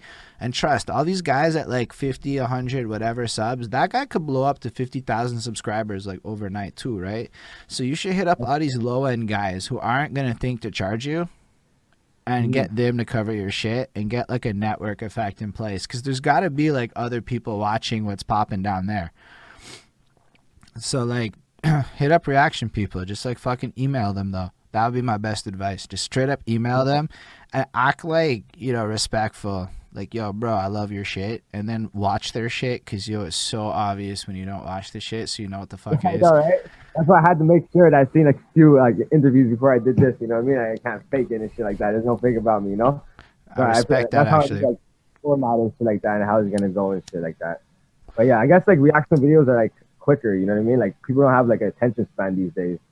And um, Cali Mercury Mercury was trying to break that down to me because like my first few albums were like full length albums. You know, 11 songs, 12 songs, and shit like that. You know what I mean? And uh, like only this album, I had to fight him and shit like that. He wanted me to make like five joints. I had to like put six. You know what I mean? I, I can't cut off like songs. You know what I mean? So I just made it six joints and shit like that. Yeah, I And like really, I even had songs on this album were like three verses. You know what I mean?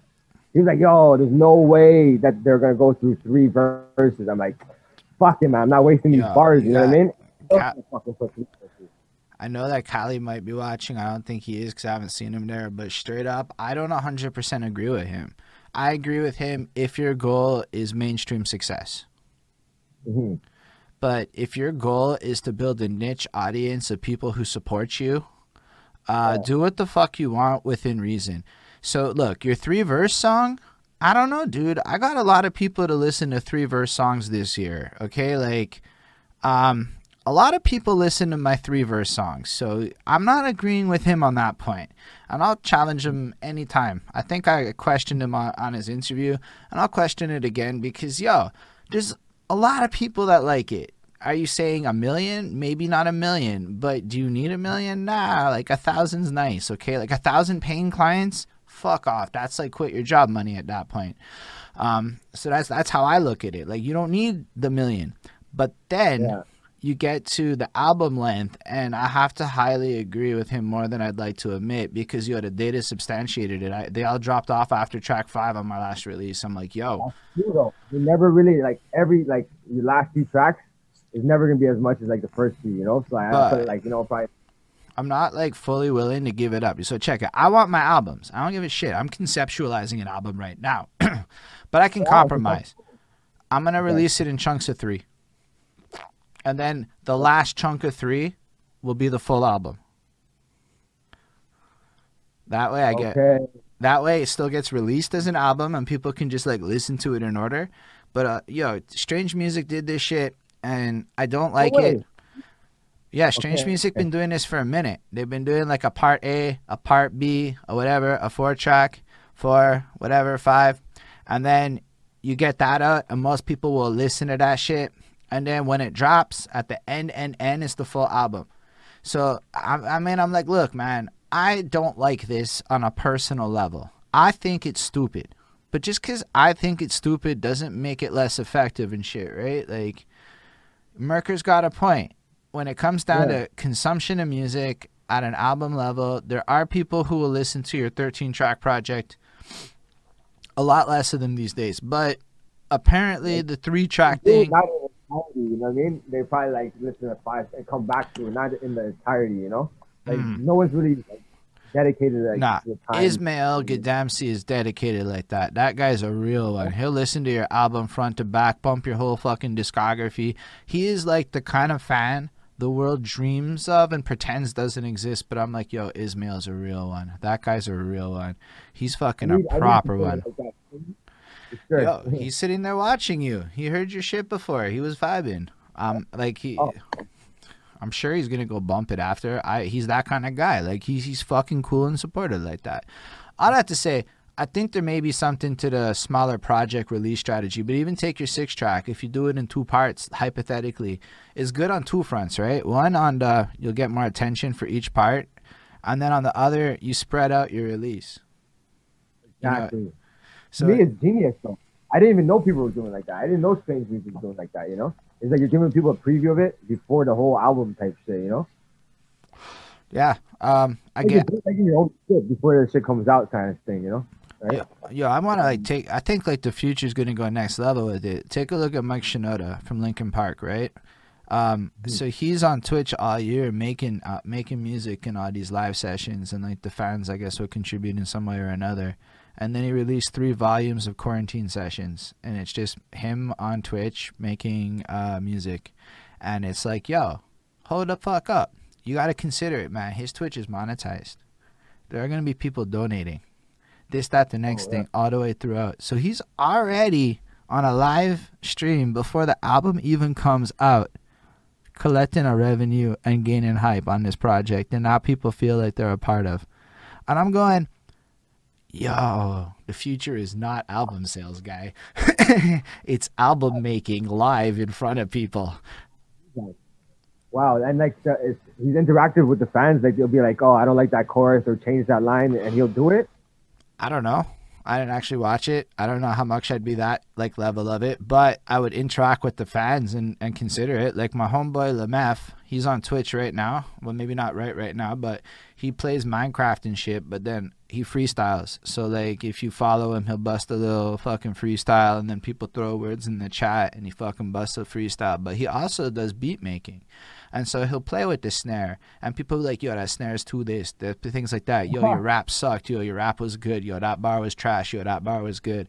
So like, in a sense, it kind of recreates a little bit some of that environment you were describing. Cause yo, we can't be in the lab now. We're literally not allowed out of the apartment right now. We're stuck at home until tomorrow at five or six in the morning. So like, I can't believe this. Like I never had to sit down like this like in my whole life. Like you know what I mean? This is it. But there's nothing ties maybe. You know what I mean? But like I'm just saying, for an example, like I think the future is album making live in front of audiences and shit like that. Cause yo, I mean, like really, if nobody's selling albums, what does anybody have to lose? I'm not saying that people don't sell albums, but like you can see the clear decline in fucking industry money of album sales as a whole. Like it's not like that doesn't trickle all the way fucking down to local, right? So shout out. It's like people- whole singles now. Like yeah, it's a singles game now. You know, not like whole albums. You know, I, I know I know what you're saying. But like uh, going back to what you were saying though, it's like the reason why I'm interested is like you see the artist's whole creative process and shit like that. You know, Mm. like you see how they, they actually make songs. Like maybe sometimes they won't even write it down. They write it in their head or some shit like that. You know, and go straight into the booth and shit like that. Or you know, pen and pad with it, old school shit with it. You know, so yeah, that, that's why I fuck with it. Yeah, and to Ismail's point, um, also, uh, sorry, Lindell also had a comment, but to Ismail's point, uh, many albums really need time to be made, and I appreciate what your sentiment is there because you're right. Um, it's it's the big pickle of today, right? Like, yo, yeah. so like ideally, what you would probably do is. Because that's what mixtapes were, if you think about it, like throwaways, right? So you would do two oh, things at once. Exactly. That's why I can never invest in that. You know what I mean? Like I can't just do some half-ass shit. You know? But yo, check it. I put out a bunch of bullshit in these contest verses recently. So I'm doing all these contests now. So I'm throwing my own at this point because fuck it. I'd rather be a contest thrower. I don't like it that much. But yo, here and there, I want to throw in because you hear the beat. You write a little mm-hmm. 16, a little whatever. You rap it. You're like, I'm never going to win this shit. I don't give a fuck. And you spit that shit. know. Ah, no, dude, I know because I know what they're looking for, and I'm not really what a lot of these guys are looking for. Um, they're really into that battle rap punsy puns and like a certain kind of rap. And I just um plus yo yo there's also like other rules to this shit. Like I don't want to memorize my verses for a contest. Like to me that's like way too much effort. how do you even know you memorize it? Can't you just do the Yo, because I'm just gonna fucking yeah, but you can see it on my fucking eyes and shit when I'm recording the video, right? So like people can, I, I faked it one time, but it was a lot of effort to fake it. I had to write on my whiteboard and wear sunglasses. It was too much effort to fake it. So it's just fuck it. I'm gonna lose your contest. But yo, when I post it to Instagram after, I get to put all the little hashtaggy poos and I get a couple little followers off of it. And I'm like, yo, that's cool. Cause yo, I put out a music video and the same thing happened on my Instagram. And a music video is gonna take a lot longer to make. Yo, but here's the thing: I'm watching these kids, and they just putting out anything oh fuck it, watermarked, fucking not paid program, all that. You know, like how like you, because we're like from the, you know, you can't you can't show off that you haven't. They're like fuck, like like sorry. Can't show off that you have no money. Has to be the premium version. Kids are like, fuck that watermark. That ain't gonna stop me posting it. And I'm like, yeah. shit, this is a whole new world. This is a different yo. So like to that point, I don't think that albums need to be compromised to play the game but in a lot of ways we have to be willing to expose a lot of our shittier rhymes for the sake of creating content to like repurpose. Like i started an acapella series for 15 weeks. No I, way. I put up 15 acapellas in 15 weeks. Because yeah i was like i don't need a fucking sound engineer. I can just rap you this. you know what i mean? Yeah i feel you. Even on my first album i dropped an acapella song you know what i mean yeah, I heard it. I heard that shit actually. It was fucking fire. You're like uh the 16 something, the 16 whatever and you're yeah, it was yeah. fucking nice, man. It actually stuck with me because it was crisp and clear and it came in nice. I appreciated that one. Yeah, yeah. I mean, uh, Cormega used to do that shit. If you listen back to the realness, he used to always drop an acapella every album, you know. And I was gonna continue on, but I was like, I don't know if people really fuck with it. You know, I'd rather have a hard beat or something like that. You know, I, I, I never actually continued on with that. But my first album, I wanted to do that. I thought it was cool and it stood out. And honestly, it's the thing I remember most off your first album is the acapella track and this DJ scratching. Oh, because I only heard it one time, so that was like one listen. I remember the acapella track and the DJ scratching. Those are the things that stuck. Okay, I, wow. You were good. Don't get me wrong. I enjoyed listening to it, but like what stood out to me was the acapella track because it was so crisp. It was on point. Like it felt like there was a beat there, but you were still just doing it. Yeah. Wow. I'm glad that that stuck with you. Wow. Yeah. I never really got feedback on that. You know what I mean? So I didn't know if people fucked with it or not. You know, I, I just threw it out there. You know. But yeah, that my first album, like uh, I waited so long to put that out. You know, and uh, like each album, I can remember like every aspect of my life. Like you know what I mean? It's like a time capsule like even how I mentioned in the, in the acapella and shit like that, you know. So like with that first album, it brings me back to like the video story, you know what I mean? And like uh, where where I met my girl and it was like a toxic relationship, you know. It it was like my broker days and shit like that. So that first album just brings me back to, that moment, you know what I mean? And uh, yeah, each album is like a time capsule, like and like like sometimes between albums, I, I live my life and shit like that. You know what I mean? So with this last one, you know, I just had a kid and everything, so I wanted to stamp that. You know what I mean? Like I wanted to like have that time capsule, and uh, you know, and even like capture the moment of the whole process of how my child was born and all that. You know what I mean? Yeah, that sounds a fucking smash to me. Look, it's just so honest and raw. It's just like there's a passion to what you do. Like it really does feel like everything I heard of your music is super candid and super real about who you are and what you're trying to bring out in terms of energy to it. Have you always kept your music like that? Has that always been important to you? Yeah, like I always felt like I had to keep it real. You know what I mean? Like I might have started off like yo, uh, thanks and shit, but that's what it was like influenced me back then. But then I was like, you know what? I'm just gonna write about my life. You know what I mean? Like no faking. Like whatever you hear, like I really into. You know what I mean? Like, I hate how these rappers like talking about all this shit. It's like I really know you, and like I, I know you're not really like that. You know what I mean? So it's like maybe like the most important thing to me. You know what I mean? Because I, I just can't even fake it like that. You know what I mean? Like I keep it so brutally honest. Like I don't even say parts of my life like in, in, person. You know what I mean? But like in the album, like I really get into it like that. Like I don't know why. I just put my my heart out. You know what I mean? And and it's like therapy for me. You know what I mean? I need to get it out. Like I even tried like yo, I'm not gonna make no more albums and shit like that like I just said, like uh, going back to what uh, that guy said, like it takes time to make albums. But his last album, I did it in like six weeks, man. Was, I knocked that shit out. Like like Sky Beats is sending me beats like every week. I would book the session before I even wrote the song. You know what I mean? And it would force me to write the song. You know, it would be the most prolific shit I ever wrote because like I was under pressure, and like I, I needed to come with some shit into the studio, you know. And like I feel like it was my greatest album. I recorded really fast, you know.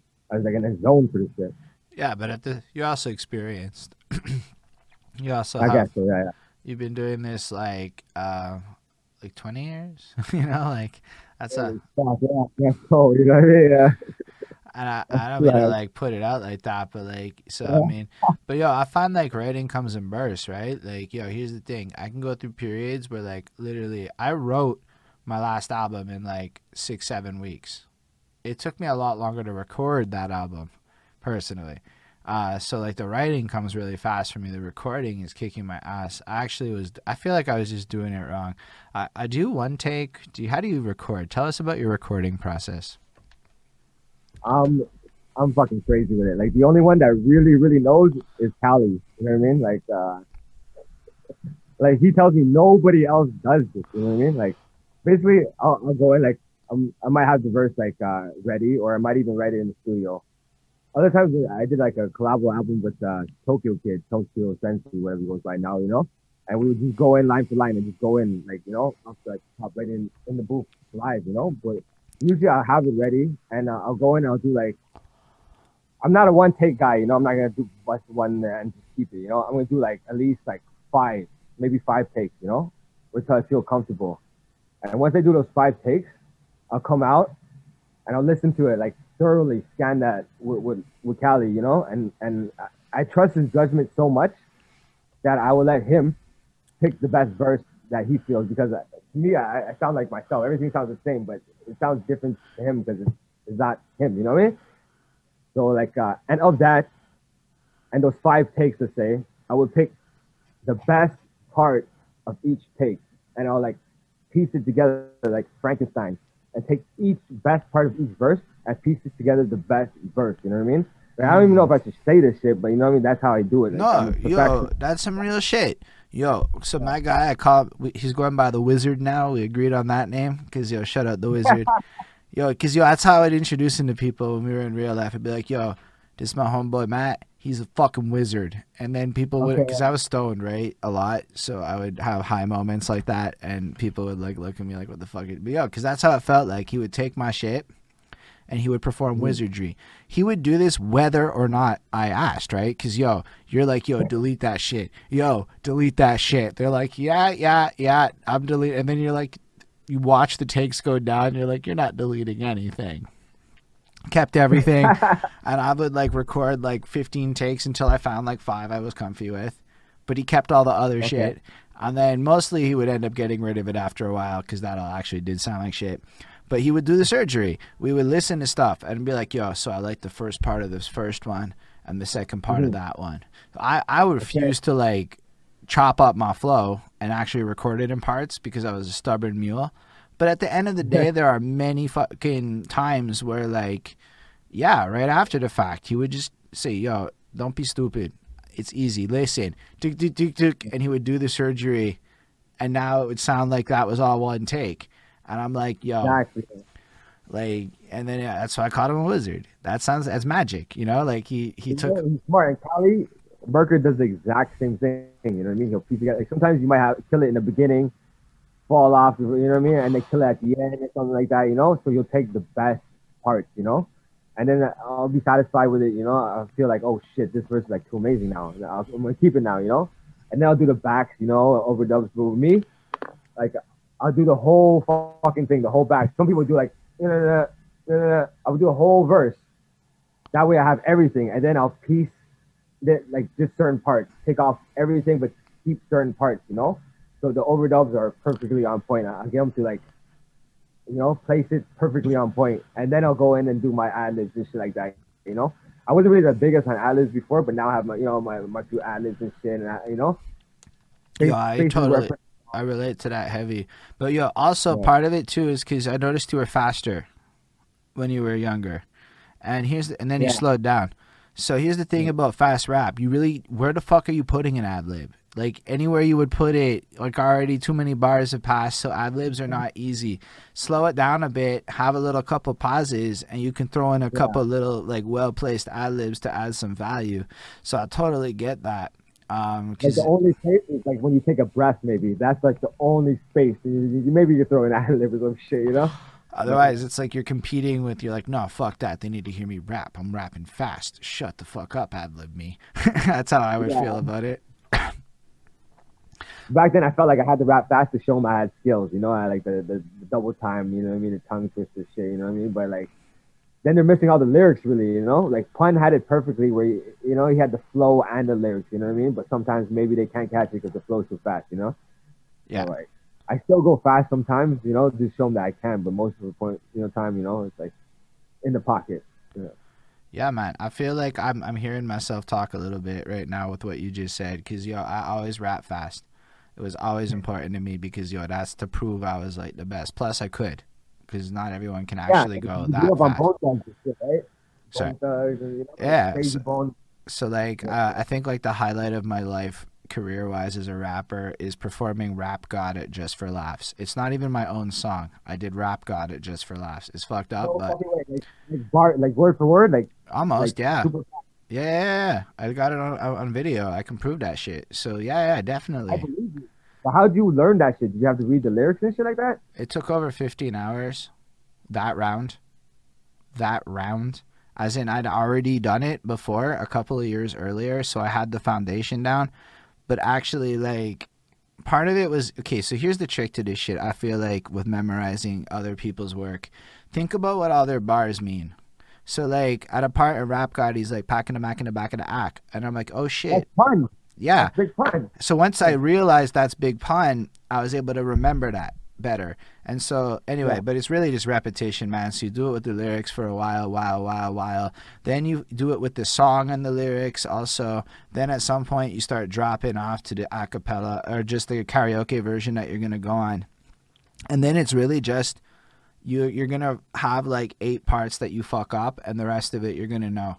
And then it just you just keep practicing until you know each of those.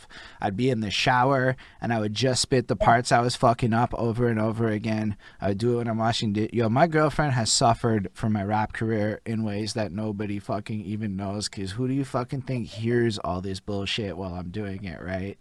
Um, cause Oh, yo, that's not even That's my dedication, song. man. I swear to God, that's like, that might even be harder than, you know, doing your own shit. You know what I mean? Because, like, the M shit, like, the hardest part is not even fast shit, but, like, where do you catch your breath? Because his, his breath control is crazy. So you would have to have the same breath control or, like, take a breath at key points. I don't know. Like, I dropped it for the really, really fast part because when he performs it live, he uses a hype man. So I felt if M uses a hype man when he does it live for that part, like in the some of them that part in the middle, he uses a hype man. So I Yeah. took the breath where M takes the breath. Otherwise, I didn't. You, you can find the pocket if you really, really, really trace it. There's usually a way that you'll realize, oh, there's actually a space here. And so you can find it if you do the song enough times, you'll find everywhere the artist breathes. And you'll be able to like he did- figure it he out. did, like Frankenstein that shit. He actually like took breaths and really like did that shit. Like Yeah. wow. It's it's the well, cause like yo, you're able. I was able to do it for six minutes straight, and I only did it because I found all the parts I guess where Eminem breathed. Because if I was able to breathe, M could breathe. To be fair, you have to be able to fill up your lungs ridiculously fast. Like you have to practice that shit. Like you got to be able to fill your lungs from like nearly empty in like a split second. Which if you're able to rap fast, you know how to do. You know what the fuck I'm talking about, right? Where like you're like. Yeah, yeah. You can't like force it out. You gotta, you know, like you can't push it all at once. You gotta, you know, yeah. I, I feel exactly what you're saying. and like so you're like the whole time you have like a like in a video game a breath gauge in my head where i'm keeping track of how much air is in my lungs the entire performance so that i know where i have to because yo also like because that depends on how much you can move so like there's parts where you know you can't physically move because you if you, you move jump. Yeah, yeah, it's gonna like fucking use air and like yeah. But i don't But know like maybe one spot and shit like that, and just rip it like that. But like, I mean, that's uh, that's very um impressive because you smoke a lot, right? Like me. So, Uh, like control. I would say at this point, I'm more or less done cigarettes. I still smoke the occasional cigarette. It's mostly the vape, but weed, yeah, no tobacco, weed. Weed, I feel like weed doesn't hit my lungs like tobacco does, though. Like, I don't, I, I can, I run 10 kilometers smoking pot. So, like, I don't know that weed's really, like, I'll smoke a joint literally sometimes right before I walk out to do a run, and then I'll smoke a joint, like, on the way back. You know, like, Like to me, it, it just doesn't hit my cardio. Like it just makes me wanna like push. I'm like, yeah, let's fucking get that shit. Gym, you know what I mean? And smoke a joint right after. Yeah, I feel you. I do the exact same thing. But yeah, so like I don't know, but tobacco big time. There's no fucking way I could have done. Yo, actually losing weight was huge. So I when I did that performance, it was the hardest thing of my life. I because I was too fat, and so the biggest thing I did to improve my breath capacity was lose weight. It was huge. Mm. It was like it- yeah, I can't even imagine you big. I, I don't even know how you looked before this, but yeah. yo, if you watch that rap god performance, it was the fattest. I'm, I'm really gonna back and watch Yo, it was huge, man. Uh, I was about 280 about that point. Yeah, yeah, five seven, 280, and it was like, yo, Yo, you're my height, we're the same height, man. That's crazy. I was not. wow. Um, I don't know. I like to eat when I'm everything. Pick an emotion. If I'm happy, I like to eat, and if I'm sad, I like to eat. It is what it is. I'm kind of stuck with. Also with Pun, he had the craziest breath control too, and he was super big. You know what I mean? So it's possible. You know? It's just like I don't know. I don't necessarily recommend it. Yo, you know what helps though? Fucking losing weight, yo. Honestly, I'm not even recording right now because I know that if I just do cardio for like, cause yo, I got kind of out of shape in December and shit. Like I kind of got lazy over the holidays. So now it's like I actually want to hit the cardio for the next week and have an elliptical at home. And so then I can go record because it actually has such a huge fucking difference on recording.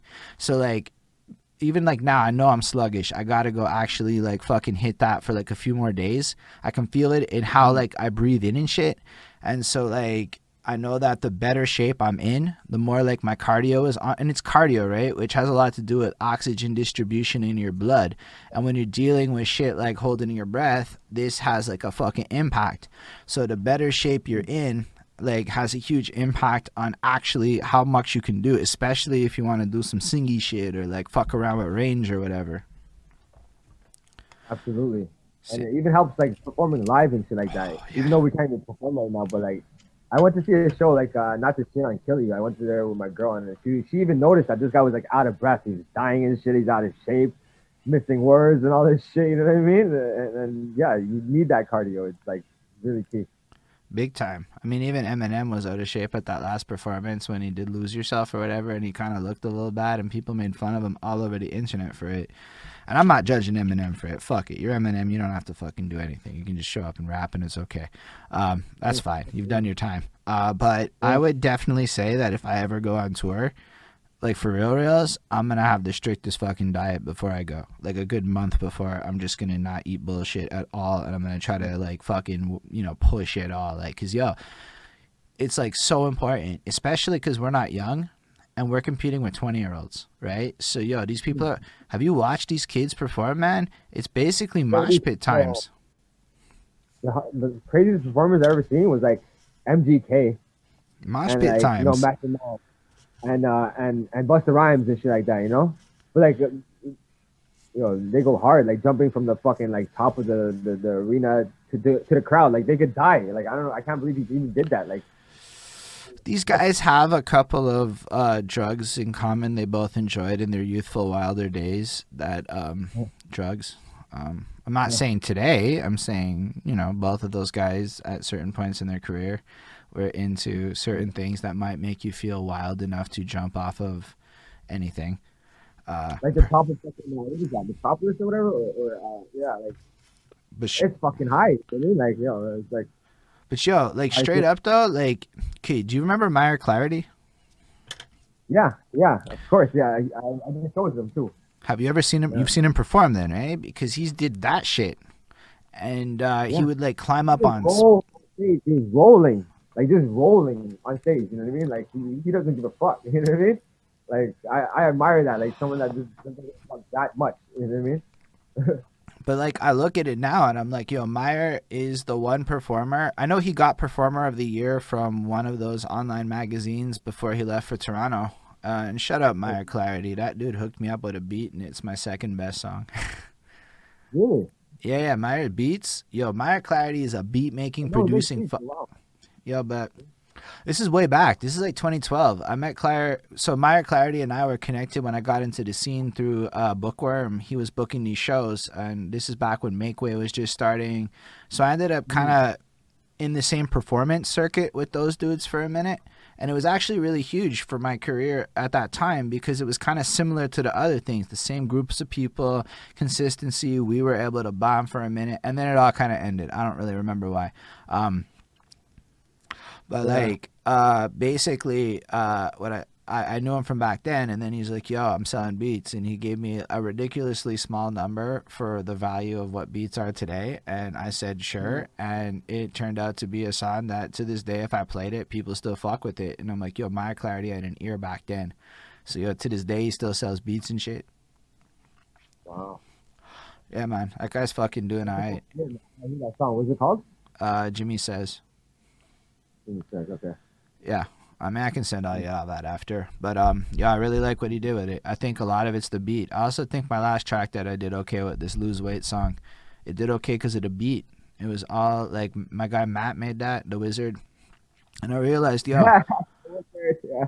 it's not even like me that pe- like yeah okay i had a hook i had parts of it that are there that are cool sure but he like fucked with the arrangement he fucked with the ad libs he he he's like 70% of that track in my opinion i'm just like the face of it right but i feel like when we really think about engineers and shit they really are so much of it you know especially good as a beat maker that guy did some i don't know do you make beats No, I I co co-produced like the song uh, "Dramatic Entrance." I co-produced that with with Cali, you know.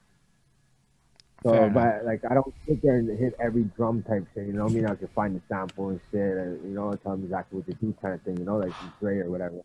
Mm, But I appreciate producers, like producer rappers and shit like that that could do both and shit, like Havoc or RZA, Kanye, all, all them. You know. Mm, yeah, no, my guy just sends it to me. It's already like a song, like structurally set up, or he pictures a song, and then almost every time I give it back to him and I do what I want with the beat. But I feel like there's a song to everything he gives me. I never even ask him to rearrange shit. I never have. I've never asked a beat maker to rearrange a beat in my life, not even one time. Um, I always do. I always do. Wow.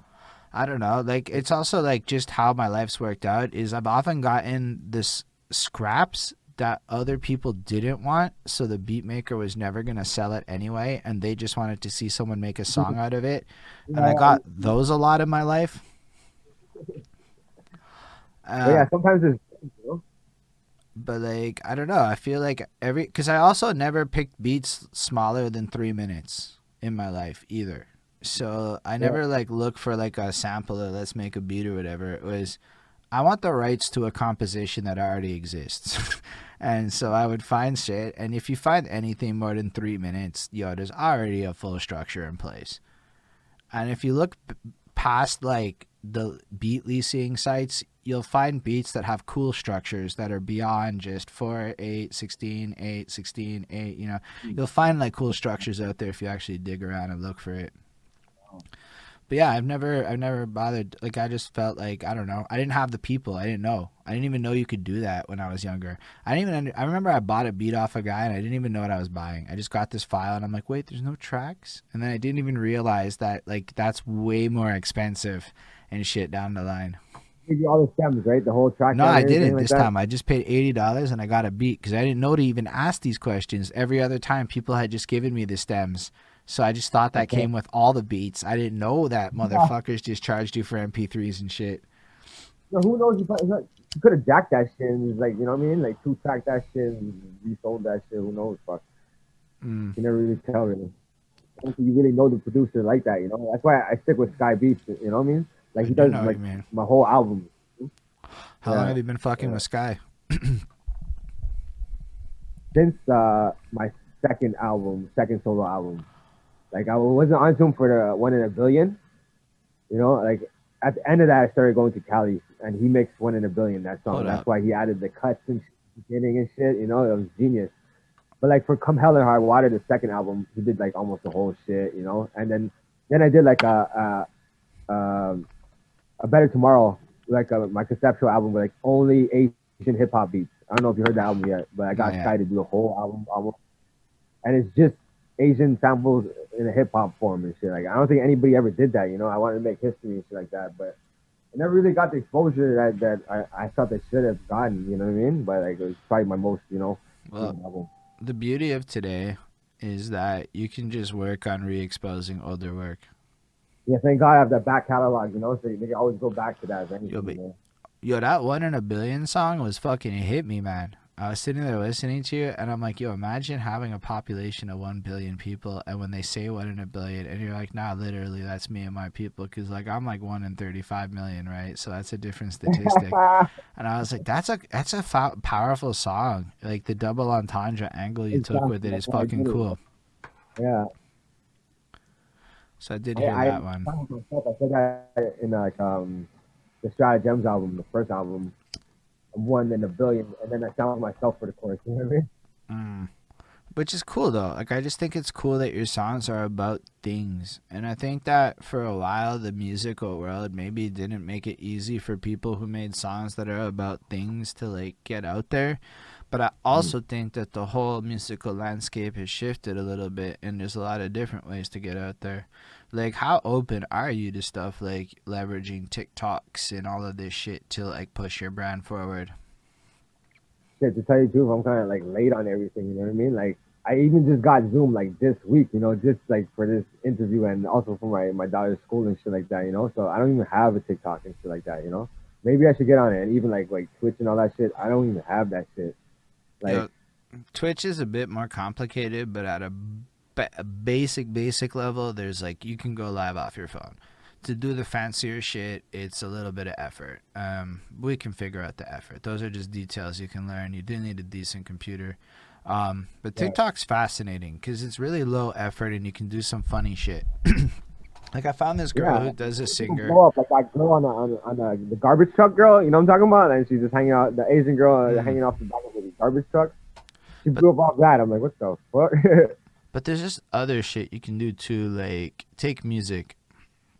This girl I saw, she has the duet thing. She sings half the song, sings Okay. two lines, three lines, whatever, leaves it open, and then comes back in in the end to close it.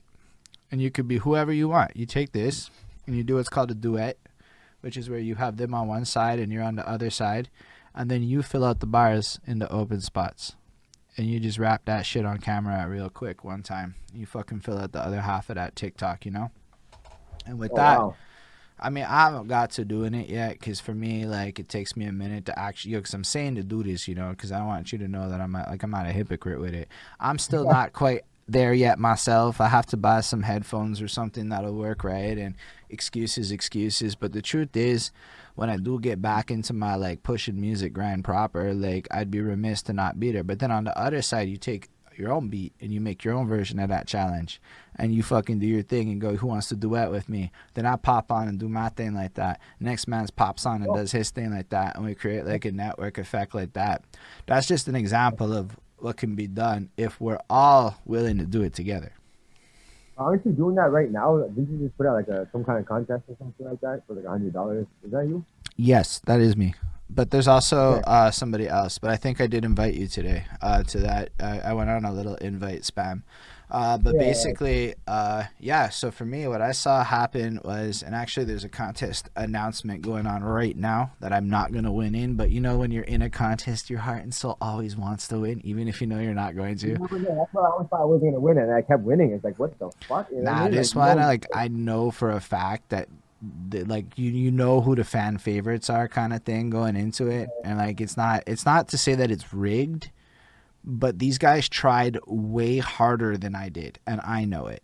I'm I'm saying that I put in like no effort, and they tried really hard. I don't deserve to win, and I know it. If I win, it's like some fucking miracle shit, and I know that. I'm okay with Yeah, that. No, it's going back to like the fucking radio days and shit, and they get more callers to call in. It's like that shit is beyond your control. You know what I mean? Hmm. But either way, Um, so I saw, so these guys put up a five hundred dollar contest, but what really caught my eye was classified was a guest judge. So I did my thing and I thought I was fucking cool, and then I saw I was not cool. Honestly, I came in arrogant. I thought I was hot shit. I rushed my shit. I saw the shit that came after me and I shut the fuck up. Then I was participating a little more humbly and trying a little bit harder. Uh, but I, and whatever. And then I said, "Yo, nobody from Montreal is doing this." Why is nobody and then i'm trying to get people to participate in their contests but at the same time i was like yo let me run a contest so this is my second contest i um. I did my first one. It was two hundred fifty dollars for the first prize, and then a bunch of fifty dollar prizes.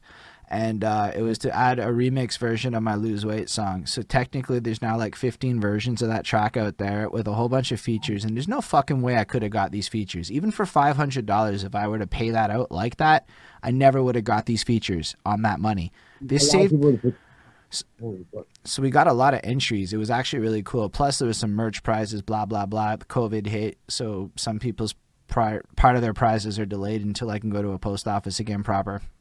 But then we're gonna make a remix album out of that.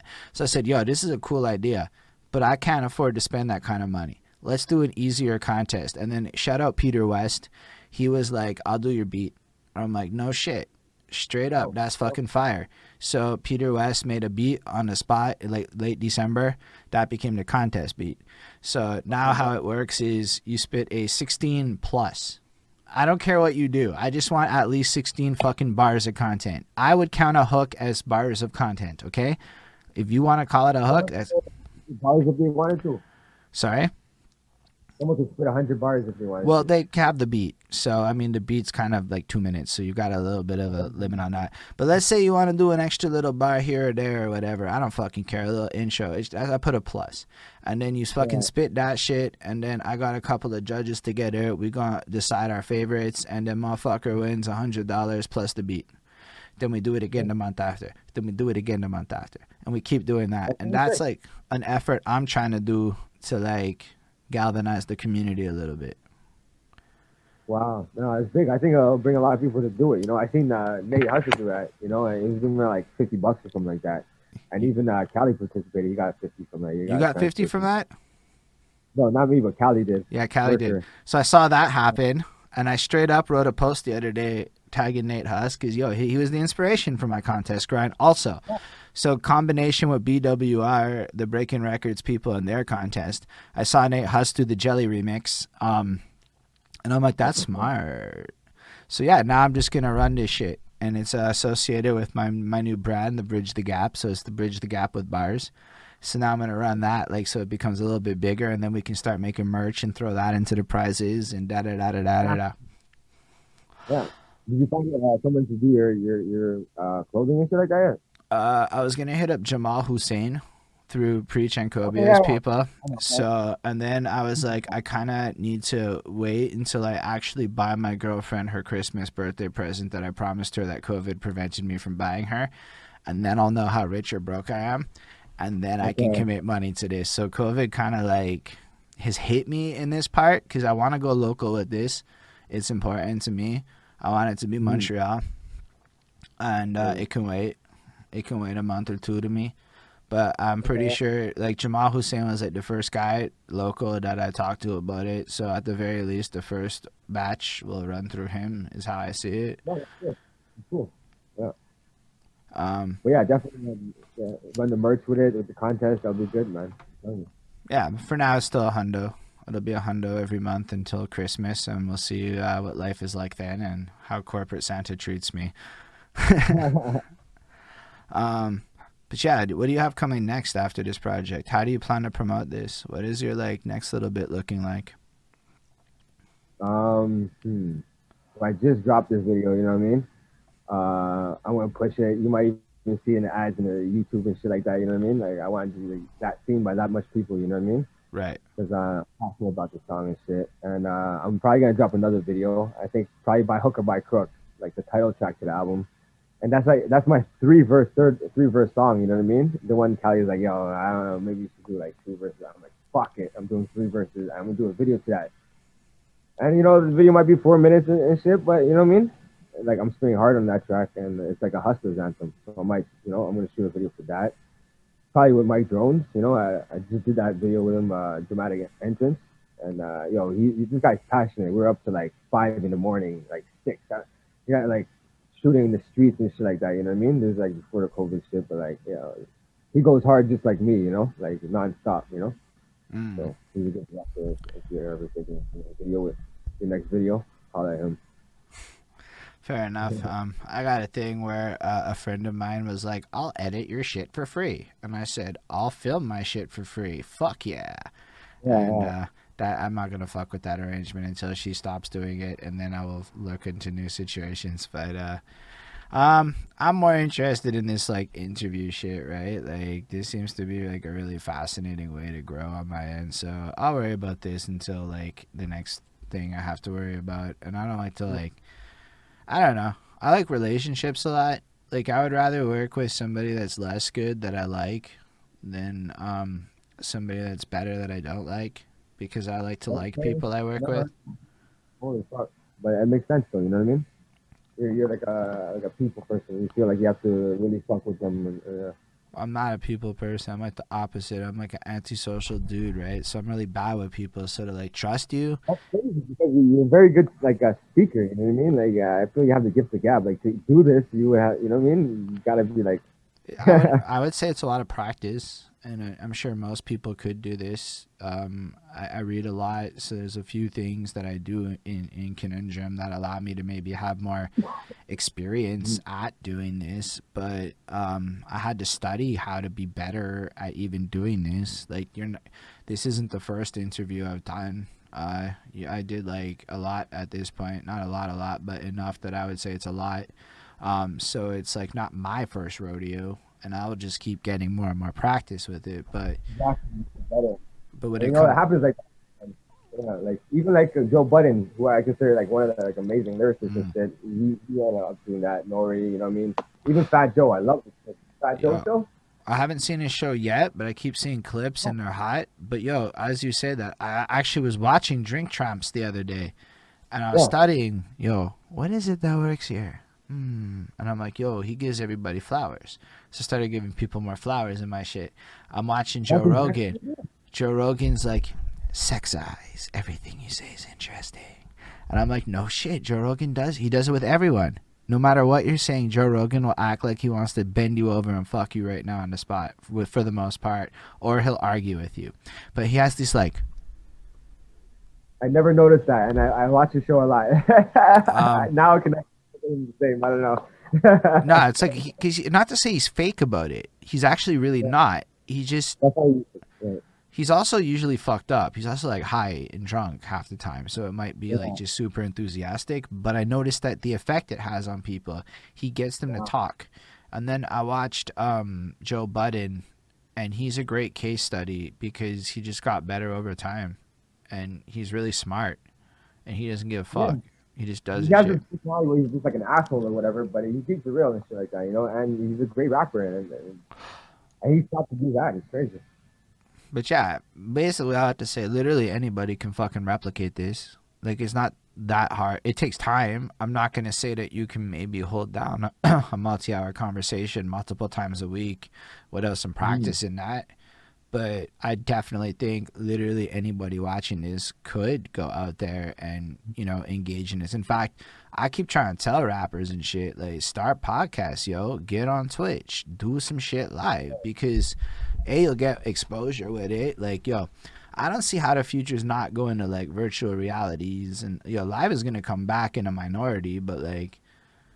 Man, where the fuck are you smoking pot live? You know, like you have to go outside at the show. There's so many factors that come into play and shit. Where like I think people are getting real comfy staying home and smoking dope and shit. You know, like not to say that I yo listen, COVID's gonna end.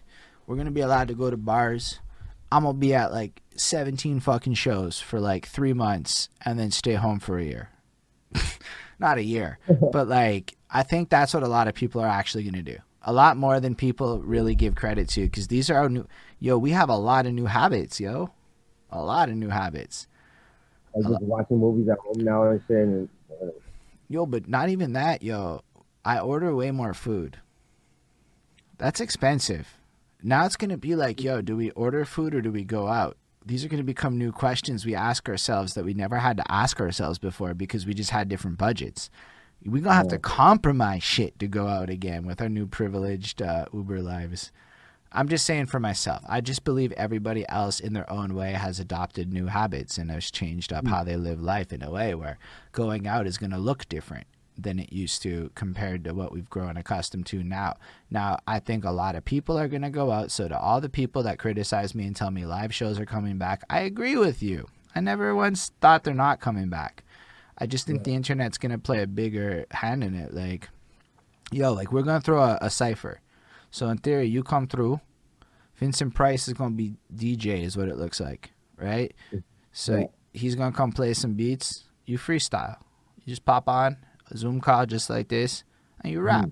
That's all you have to do with headphones. We'll talk about the gear ahead of time.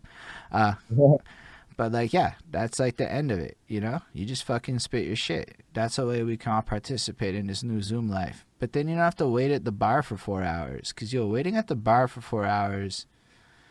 Yo, you know what I'm talking about? Like, yeah, I know exactly what you're talking about. Waiting to go on type shit. You yeah, yeah, like, yeah. Like you get there for like six o'clock because the doors say six o'clock.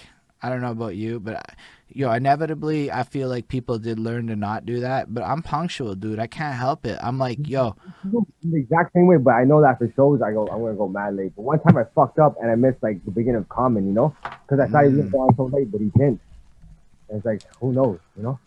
All I know is I try to show up. If it's a, like I get my girlfriend's like, you're an idiot. The shows never start on time. But on every local show I've been to, I probably show up within 30 minutes to 45 minutes of the time it's supposed to start, and then I st- I still wait. But even when it's like. I say all that, but my first show, the show was supposed to start on time, but I held it up because I forgot my USB key at home. Shame on me. But in general, yeah. Say that to yourself, man. You have to do that. But uh, in general, it's like the show's like, yeah, it's not even that. Let's say the show starts on time, and you're you're only gonna perform three hours into the event. It's Mhm. still like you're still at the bar all night, you know, like you're still You're out. You- you- You're probably even getting wasted, whatever, you know, before you even go on. It's like, and that has a cost, right? So now going out, and I'm just trying to break this down practically how I see it. You know, maybe you could, people can disagree, but like, yo, I don't know, man. Like, I remember like, like just sitting there, and then you end up buying more drinks because you're there for like four hours. So you, or you don't, and then you feel like a broke ass for four hours. Those were not the funner ones. And I, don't- I don't know. I'm just saying, like, compare that to pop on the Zoom calls. Yo, I've been doing these open mics with End of the Weak on uh, Sunday nights, and we just hop on the Zoom call. I'm meeting all these guys in New York City and shit. I'm meeting like cats like Nunzio, who worked on the Biggie album, who now wants to do a song with me and shit on Zoom calls. Wow. I'm like, fuck real life, man. This shit's actually working for me. Sorry, Wow, Biggie's album. He, he worked on both of them as an engineer. Oh, wow. Yeah, yeah, yeah, dude. Yo, I got these uh, two interviews where he breaks it all fucking down, his whole like experience and shit. So this guy's on the End of the Weak calls all the time because he was fucking around, but he was one of the original engineers at uh, Daddy's House, uh, Bad Boy Studio in the '90s, which is fucking crazy. That's amazing connection right there. But all you have to do is jump on a Zoom call. Anybody has this connection right now. Anybody can go to End of the Weak, get ingratiated into their community, and rap in front of that guy by jumping on a Zoom call right now. That's true. You, you, got, you got basics on? uh, basics pops through sometimes. Uh, usually basics get because get basics gets asked to like host and do like concerts and shit. So like Okay. basics gets to be more like a featured guest or like a host because he's like heavy with End of the Weak Quebec.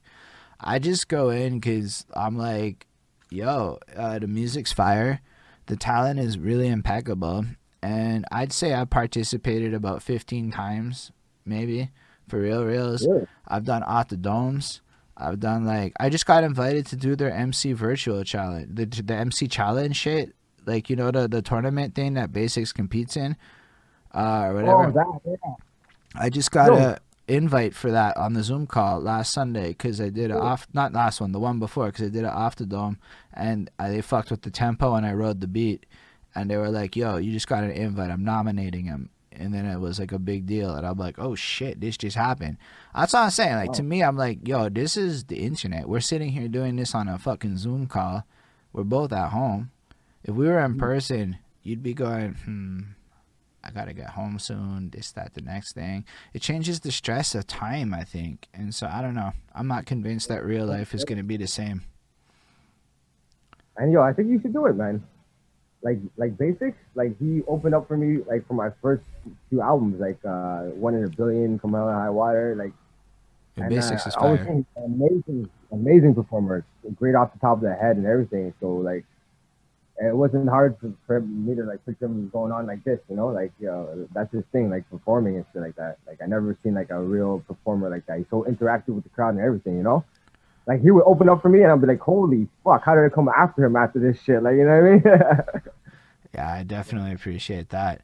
I mean, that happens sometimes, but I think that you probably have a sick show still. You seem like you have the right kind of energy for that, and you probably do you practice before you perform. Uh, sometimes I used to, yeah, yeah, like uh, in, in groups, like we rehearse and like figure out where he's gonna fill in, like you know, the breaths and shit. If I need to take a breath and shit like that, you know. So yeah. Yeah. But you know what? I, I could rehearse more. I, am not gonna lie. Like you know what I mean? I I was more passionate as a kid. Like same thing with you. I always like practice the lyrics in my head and shit like that. You know what I mean? But like as we go on, it's like I don't know. It gets easier nah, and shit. Nah, I'm fucking lazy, dude. I don't know any of my songs right now. Yo, I had to yeah. do like a, a 15 minute set at one point this year on a Zoom call, and I was tripping. It took hours to like get ready, and these are like songs I know, like so like Your lyrics, right? I know yeah, because like, like I mean, like yo, like I can't even remember my own bars and shit sometimes. Yeah. It's like, oh fuck, I, like, and you think muscle memory is gonna save you, but then it's like I'm not young anymore, so it's not quite as quick and easy to do this. Plus, I know more shit, so it's like there's just more. And, and here's the thing, the more songs you write, the more memory, more flows, more things to remember. And then, yeah. yo, I literally blanked performing a track the other day. I fucking dropped the whole second verse. I was not prepared. And then I had to humble myself out and go, no, I actually am going to have to take like a month or two. And it's going to take me that long and memorize. No, but I want to memorize like eight or nine of my shit and create like a versatile performance set I can cycle through. Yeah. Like I want to be able to hold down an hour of my own music. Like I should be able to. And, sorry? How much albums did you, did you drop? Three. I have. I, I mean, I can, but it's like also it, it, was the memory part. It's not actually like can I perform at all. It's um the longest set I ever did was like 40 minutes or whatever. I did a virtual album release party in 2017. So like I uh I did it over Facebook Live and uh I did the whole project. So it was uh 30 something or 20 some 28 minutes, 30 minutes, whatever. That was one of the longest ones I ever did. Uh, but yeah, I know I've never done an hour long set, so I realized the biggest thing holding me back now is memorizing that much music. I, I know exactly what you're talking about, honestly. Like you gotta listen to your own tracks over and over like that. You know what I mean? Like I, I don't want to. ridiculous. It's all lyrics and shit, but it's like yeah, it's like if you have so many bars and shit like that, it's hard. Yeah. Yeah, and it's it's like a time thing, you know. It's like oh, I want to go write the new album, but nah, it's what it is. Um, inevitably, I'll do it, get it done, practice it out because it's important. Um, but yeah, how do you do? You rely exclusively on Sky for beats, or do you work with other people? Um, mostly like Sky, but sometimes I get some from like Tokyo, uh, maybe Cali, uh, Vince and uh, yeah, there's a few here and there, you know, but like mostly Sky because he, I only trust him really. You know what I mean? Like, I mean like he'll have a skeleton and I'll be like, yeah, I like it. You know, um, add your magic touch to it. Then he'll go off. I don't know what the fuck he does. He, he adds like crazy layers and shit. He knows exactly how to format it. I don't have to tell him, you know. Mm. And the next thing you know, it's like amazing. Like I can't believe it. Like it, it's like the beat is so amazing. Like I could spit whatever I want, but I'll spit good shit. But I'm just saying, it, like the beat is so amazing that it's like half the work's already done for me. You know what I mean? Like, like I need to like them to be captivated with a beat like right off the bat. You know what I mean? Like, I don't want a beat to like grow on you and then you have to like learn to love it. Like, I need you to love it right away, captures you, and then you can hear the bars with it because you like the beat too, kind of thing. You know? Mm. Yeah, no, I appreciate that. Um, so yeah, what else do you feel you need to say to the people? Um, what do uh? I just want them to check out the album. You know what I mean? Uh, I'm gonna go yeah, ahead. Like best work to date. Uh, um, check out the video. You know what I mean? It's from the heart. You know what I mean? Like, everything is 100% true. You know what I mean? Like I just talk about the birth of my son in the car on the way to the hospital. You know what I mean? And uh, that's like a unique story, and I had to, you know what I mean, capture that. And uh, usually I just like record my albums in bursts and shit like that. I got these like creative spurts and shit like that, you know. So I'm getting good reception from this album, so I'm probably gonna hit up Sky Beats, you know, coming to hit me up with a batch, and uh, yeah, it just happens like that. You know what I mean? Yeah, it's dope, man. I look forward to hearing what you come up with next. I look forward to having you back in the future. Should you want to come on again, and you know we can discuss more shit, more random whatever's. I don't care. I, I haven't figured out fully what episode two looks like with people yet, but we're gonna figure it out. Cause yeah, um, I want to just make sure that this is a place people can come back and share. And then if you remember more stories, you might come up with more shit. You can think about it, put it in the bank, and you know, bang out some more stuff. Uh, yo, shout out Lindell for sticking with us. He definitely said he's gonna check out the album. He's gonna look for the video. He's gonna leave a comment on it. Um, so that's fucking dope, yo. That, and I'm pretty sure, and I know Ismail heard it with us a bit before. He'll probably check it out too. Um, big respect yeah, for. Yeah. I just want to. respect. No, sorry, sorry. I keep cutting you off. It's also like there's a bit No, of no, a, I just want to say much respect. You know, like I appreciate people for taking the time to listen to it. You know what I mean? Like it's easier to watch a video. You know what I mean? But no, nobody really like sits down and like digest the album like that. You know what I mean? Yeah, these Yeah. two absolutely do. Um, I can't say for anyone else, but I tell people I know at least two people that will check out your shit if I talk to you, and they're right there, both of them in the comments. So that's about as far as I think my reach goes for like there are two people that will check out your shit, but they're like pretty straight up about it, and they're sincere about it, and they're vastly different in their opinions and tastes, and that makes it amazing too. And I really love it. I really like it a lot. Um, but uh yeah definitely. Thank you for being here though right? Like honestly like this is still in the infancy right? Like i can't even promise a million people look at it and all that but y'all just come through like this and you know share your stories and like that and it's fucking dope. You're a really interesting guy with a lot of interesting shit that happened to you. I, like you know it's just incredible to hear it. You've done so much and it's like yo more people do need to know who you are you know Yo, you even got somebody from Norway who just said, "Shout out Golden Jenny." She's gonna check it out and share it in Norway. That's like straight Wow, up. thanks so much. Goes to Norway. I didn't even know it extends that far. But yeah, I appreciate you for having me. It was a great experience. I never did no shit like this. You know what I mean? I was like, I never And had then, Zoom or nothing like that. I was like, how do I do an interview like this? You know? But yeah, this is great. You know? And yo, Lindell, and uh, Lindell wants uh, us to remember. Uh, he made a comment earlier. He recommends Joe Rogan's "Finding a Dinosaur" episode with David Choe. It's one that Yo, I will- that. awesome. It's so amazing. That blew my mind. I, I, I already been on it. You know what? I might even watch it again. And I have to watch it because he was going to say both of us will never forget it. And then there's a hitchhiking episode you may f- hitchhiking episode you may find interesting as well. Oh, we got another question from Ismail. Listen, if y'all watching have questions, I'm super happy to move them along. Don't even get me wrong. But how did you choose your name?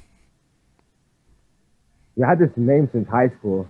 You know, um, I have like this like like this Buddha statue uh, that I had like um, was with my mom's house. You know, it has like all these children on it. I just thought of it one day, and then I, I flipped it because I I smoke a lot of weed. I'm not gonna lie, you know, and uh, Buddha child.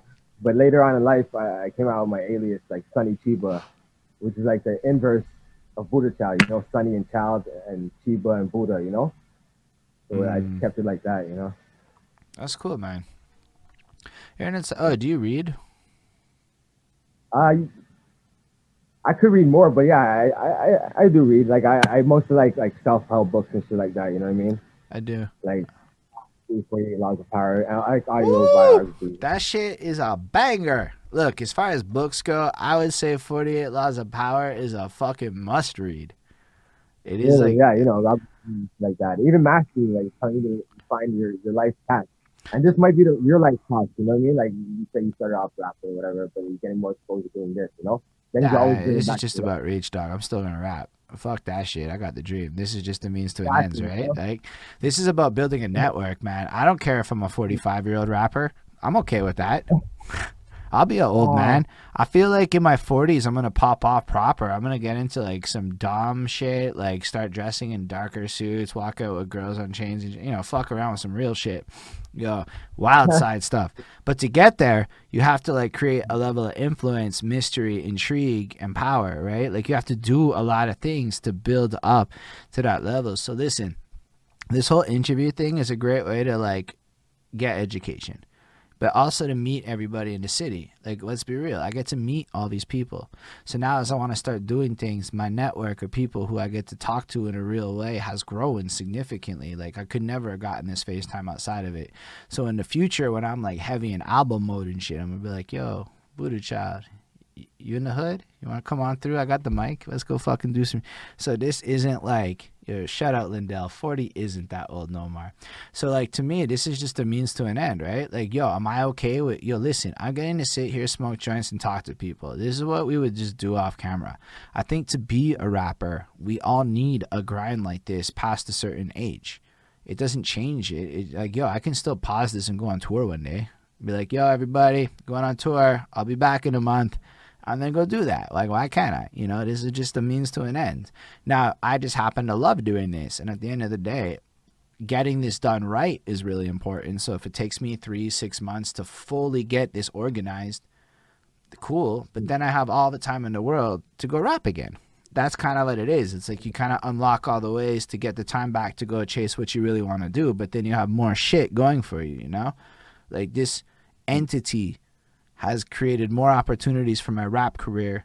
Even performing at Under Pressure was directly a result of interviewing Preach and Cobia. Oh wow. So that's that's how I really gotta watch that interview. Like, That's like my mentor. Like for real, for real. it is like two hour. I was trash.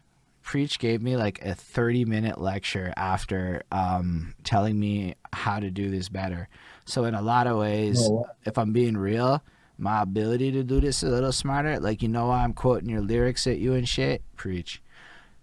Preach is like, you're an album reviewer. Fucking listen to their shit. Quote the lyrics at them. Watch what happens. I'm like, ooh, that's some sh- okay, preach. Told me I was fucking trash in the most polite way possible. And I got better.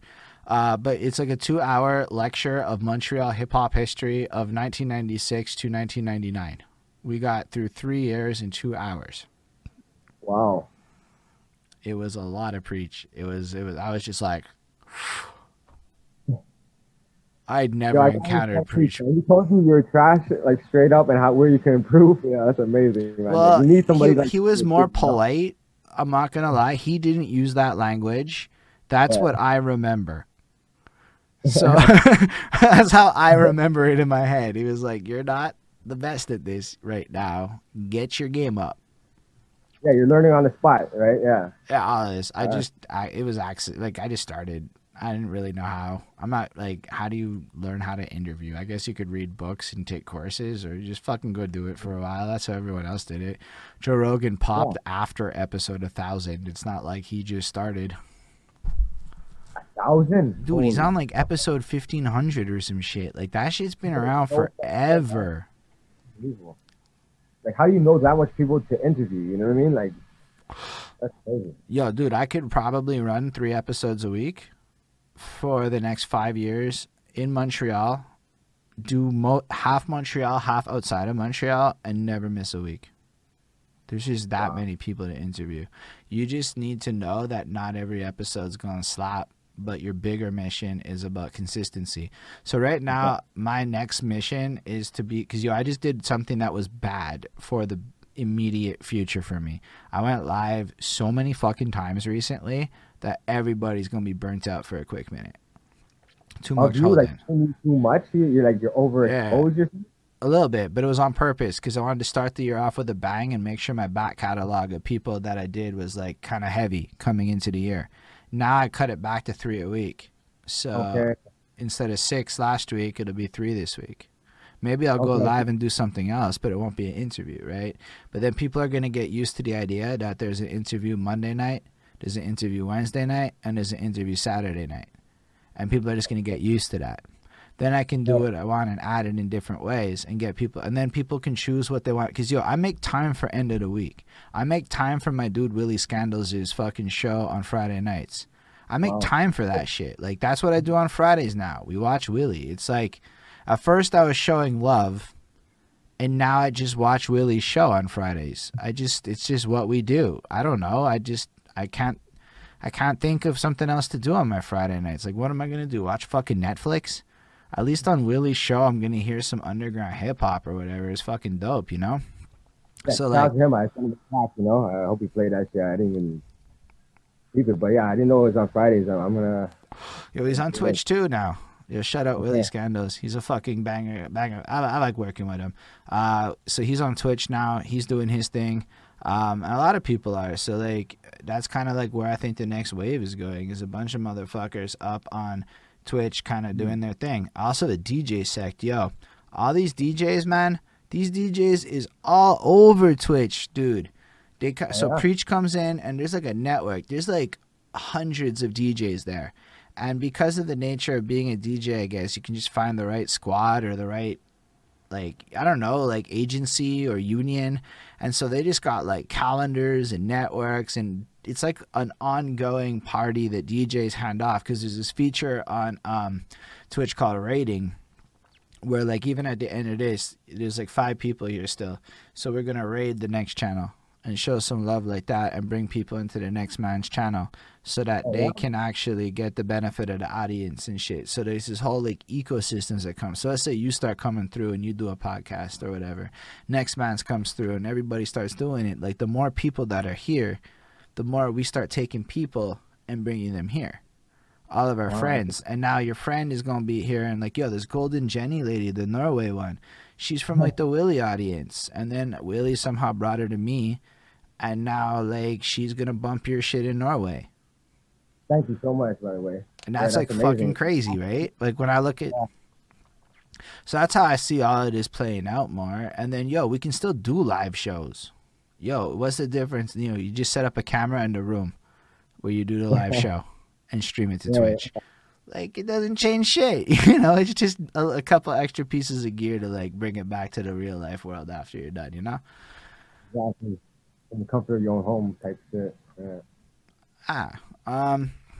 Anyway, again, I appreciate you being here. I don't know if anyone else watching has more questions. I think we learned a lot from you. I think this was a blessed episode. I think if we break past that two hour point, it's a fucking blessed episode. So that's dope. We're past Wow. that two hour point. I didn't look at the time the whole fucking time. Holy shit. Yeah, man, it's uh, it's fun. I mean, sometimes you lose steam along the way. Sometimes they kind of like you know pick back up again, but that's just kind of how it is, man. Nobody's perfect. It's live. It's a weird thing. Yo, nobody even took a pee break. That's pretty incredible. Shout out to Yeah. us for for that.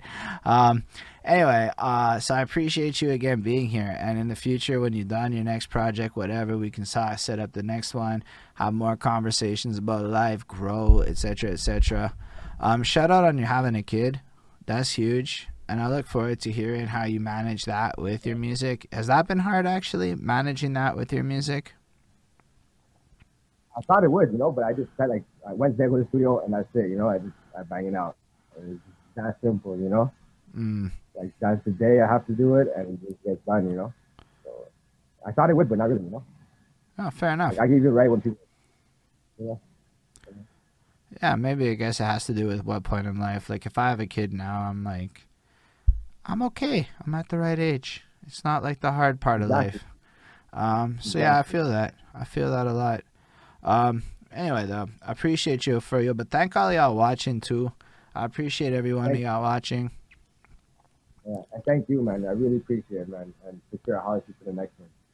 honestly man it's it's my pleasure like again like a lot of people like for me it's like i get to learn a bunch of shit i get to get my brain tickled and a bunch of stuff so it's a huge benefit for me and i, I hope for the people watching as well they get that same benefit um but yo thank y'all for watching though because again without y'all it's not necessarily a show it's more of like no we would still do it but it would be a couple of guys fucking talking to each other on a camera which is i guess what most people are doing offline so we're just doing it online um, but yo, if you are watching this in the future on YouTube's or whatever, feel free to hit that subscribe button, like button, all that shit. Definitely leave a comment. Let us know what you want to know. Uh, let us know what you think, all that good stuff. Special thanks to the patrons Ismail Gadamsi, Chris Prada, Jonathan Barnes, DJ Black Hurricane, Linda Williams, uh, and Scribble. They're dope. They support what we do. Uh, are you still? Yeah, you're still with us. Yes. Uh, they support what we do. If you want to support what we do and you're on Twitch, you can hit that subscribe button. Everyone else, feel free to head on over to patreon.com slash behind that suit. And I suppose I have to make new fucking Patreon tiers to reflect interview life, but that shit's coming soon. It still is love. Uh, otherwise, yo, thank y'all again for being here. I can't even stress how amazing it is, how incredible it is to know that this is a real thing that's going on inside of the city. Honestly, like there's so many talented people here. Yo, y'all need to check out Buddha Child shit. Um, if you want, uh, maybe while we're all here before we go, I might have to cover up your face.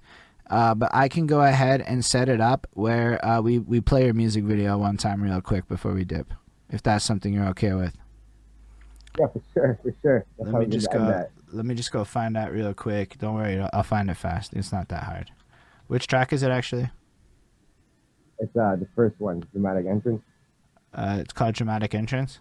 Yeah, that's what's up, man. That's a really cool video. It's really well made, really professionally shot. I love the colorful drone footage. That's really cool. Thank you. Thank you, man. Thanks for playing it, man. And uh, shout out to Illy Dre. I was saying he's on the chorus. You know, he killed that shit. Absolutely did. It's very catchy. On that note, everyone, thank y'all for being with us one more time. I'm going to initiate the raid right now, and we're going to cruise on through. So that means in 10 seconds, I push a button. Hopefully, everyone chooses to come on through and show some love to Audiophile. He's fucking audiophile, whatever. He's dope. We're going to show love like that. Let's hit it. We going.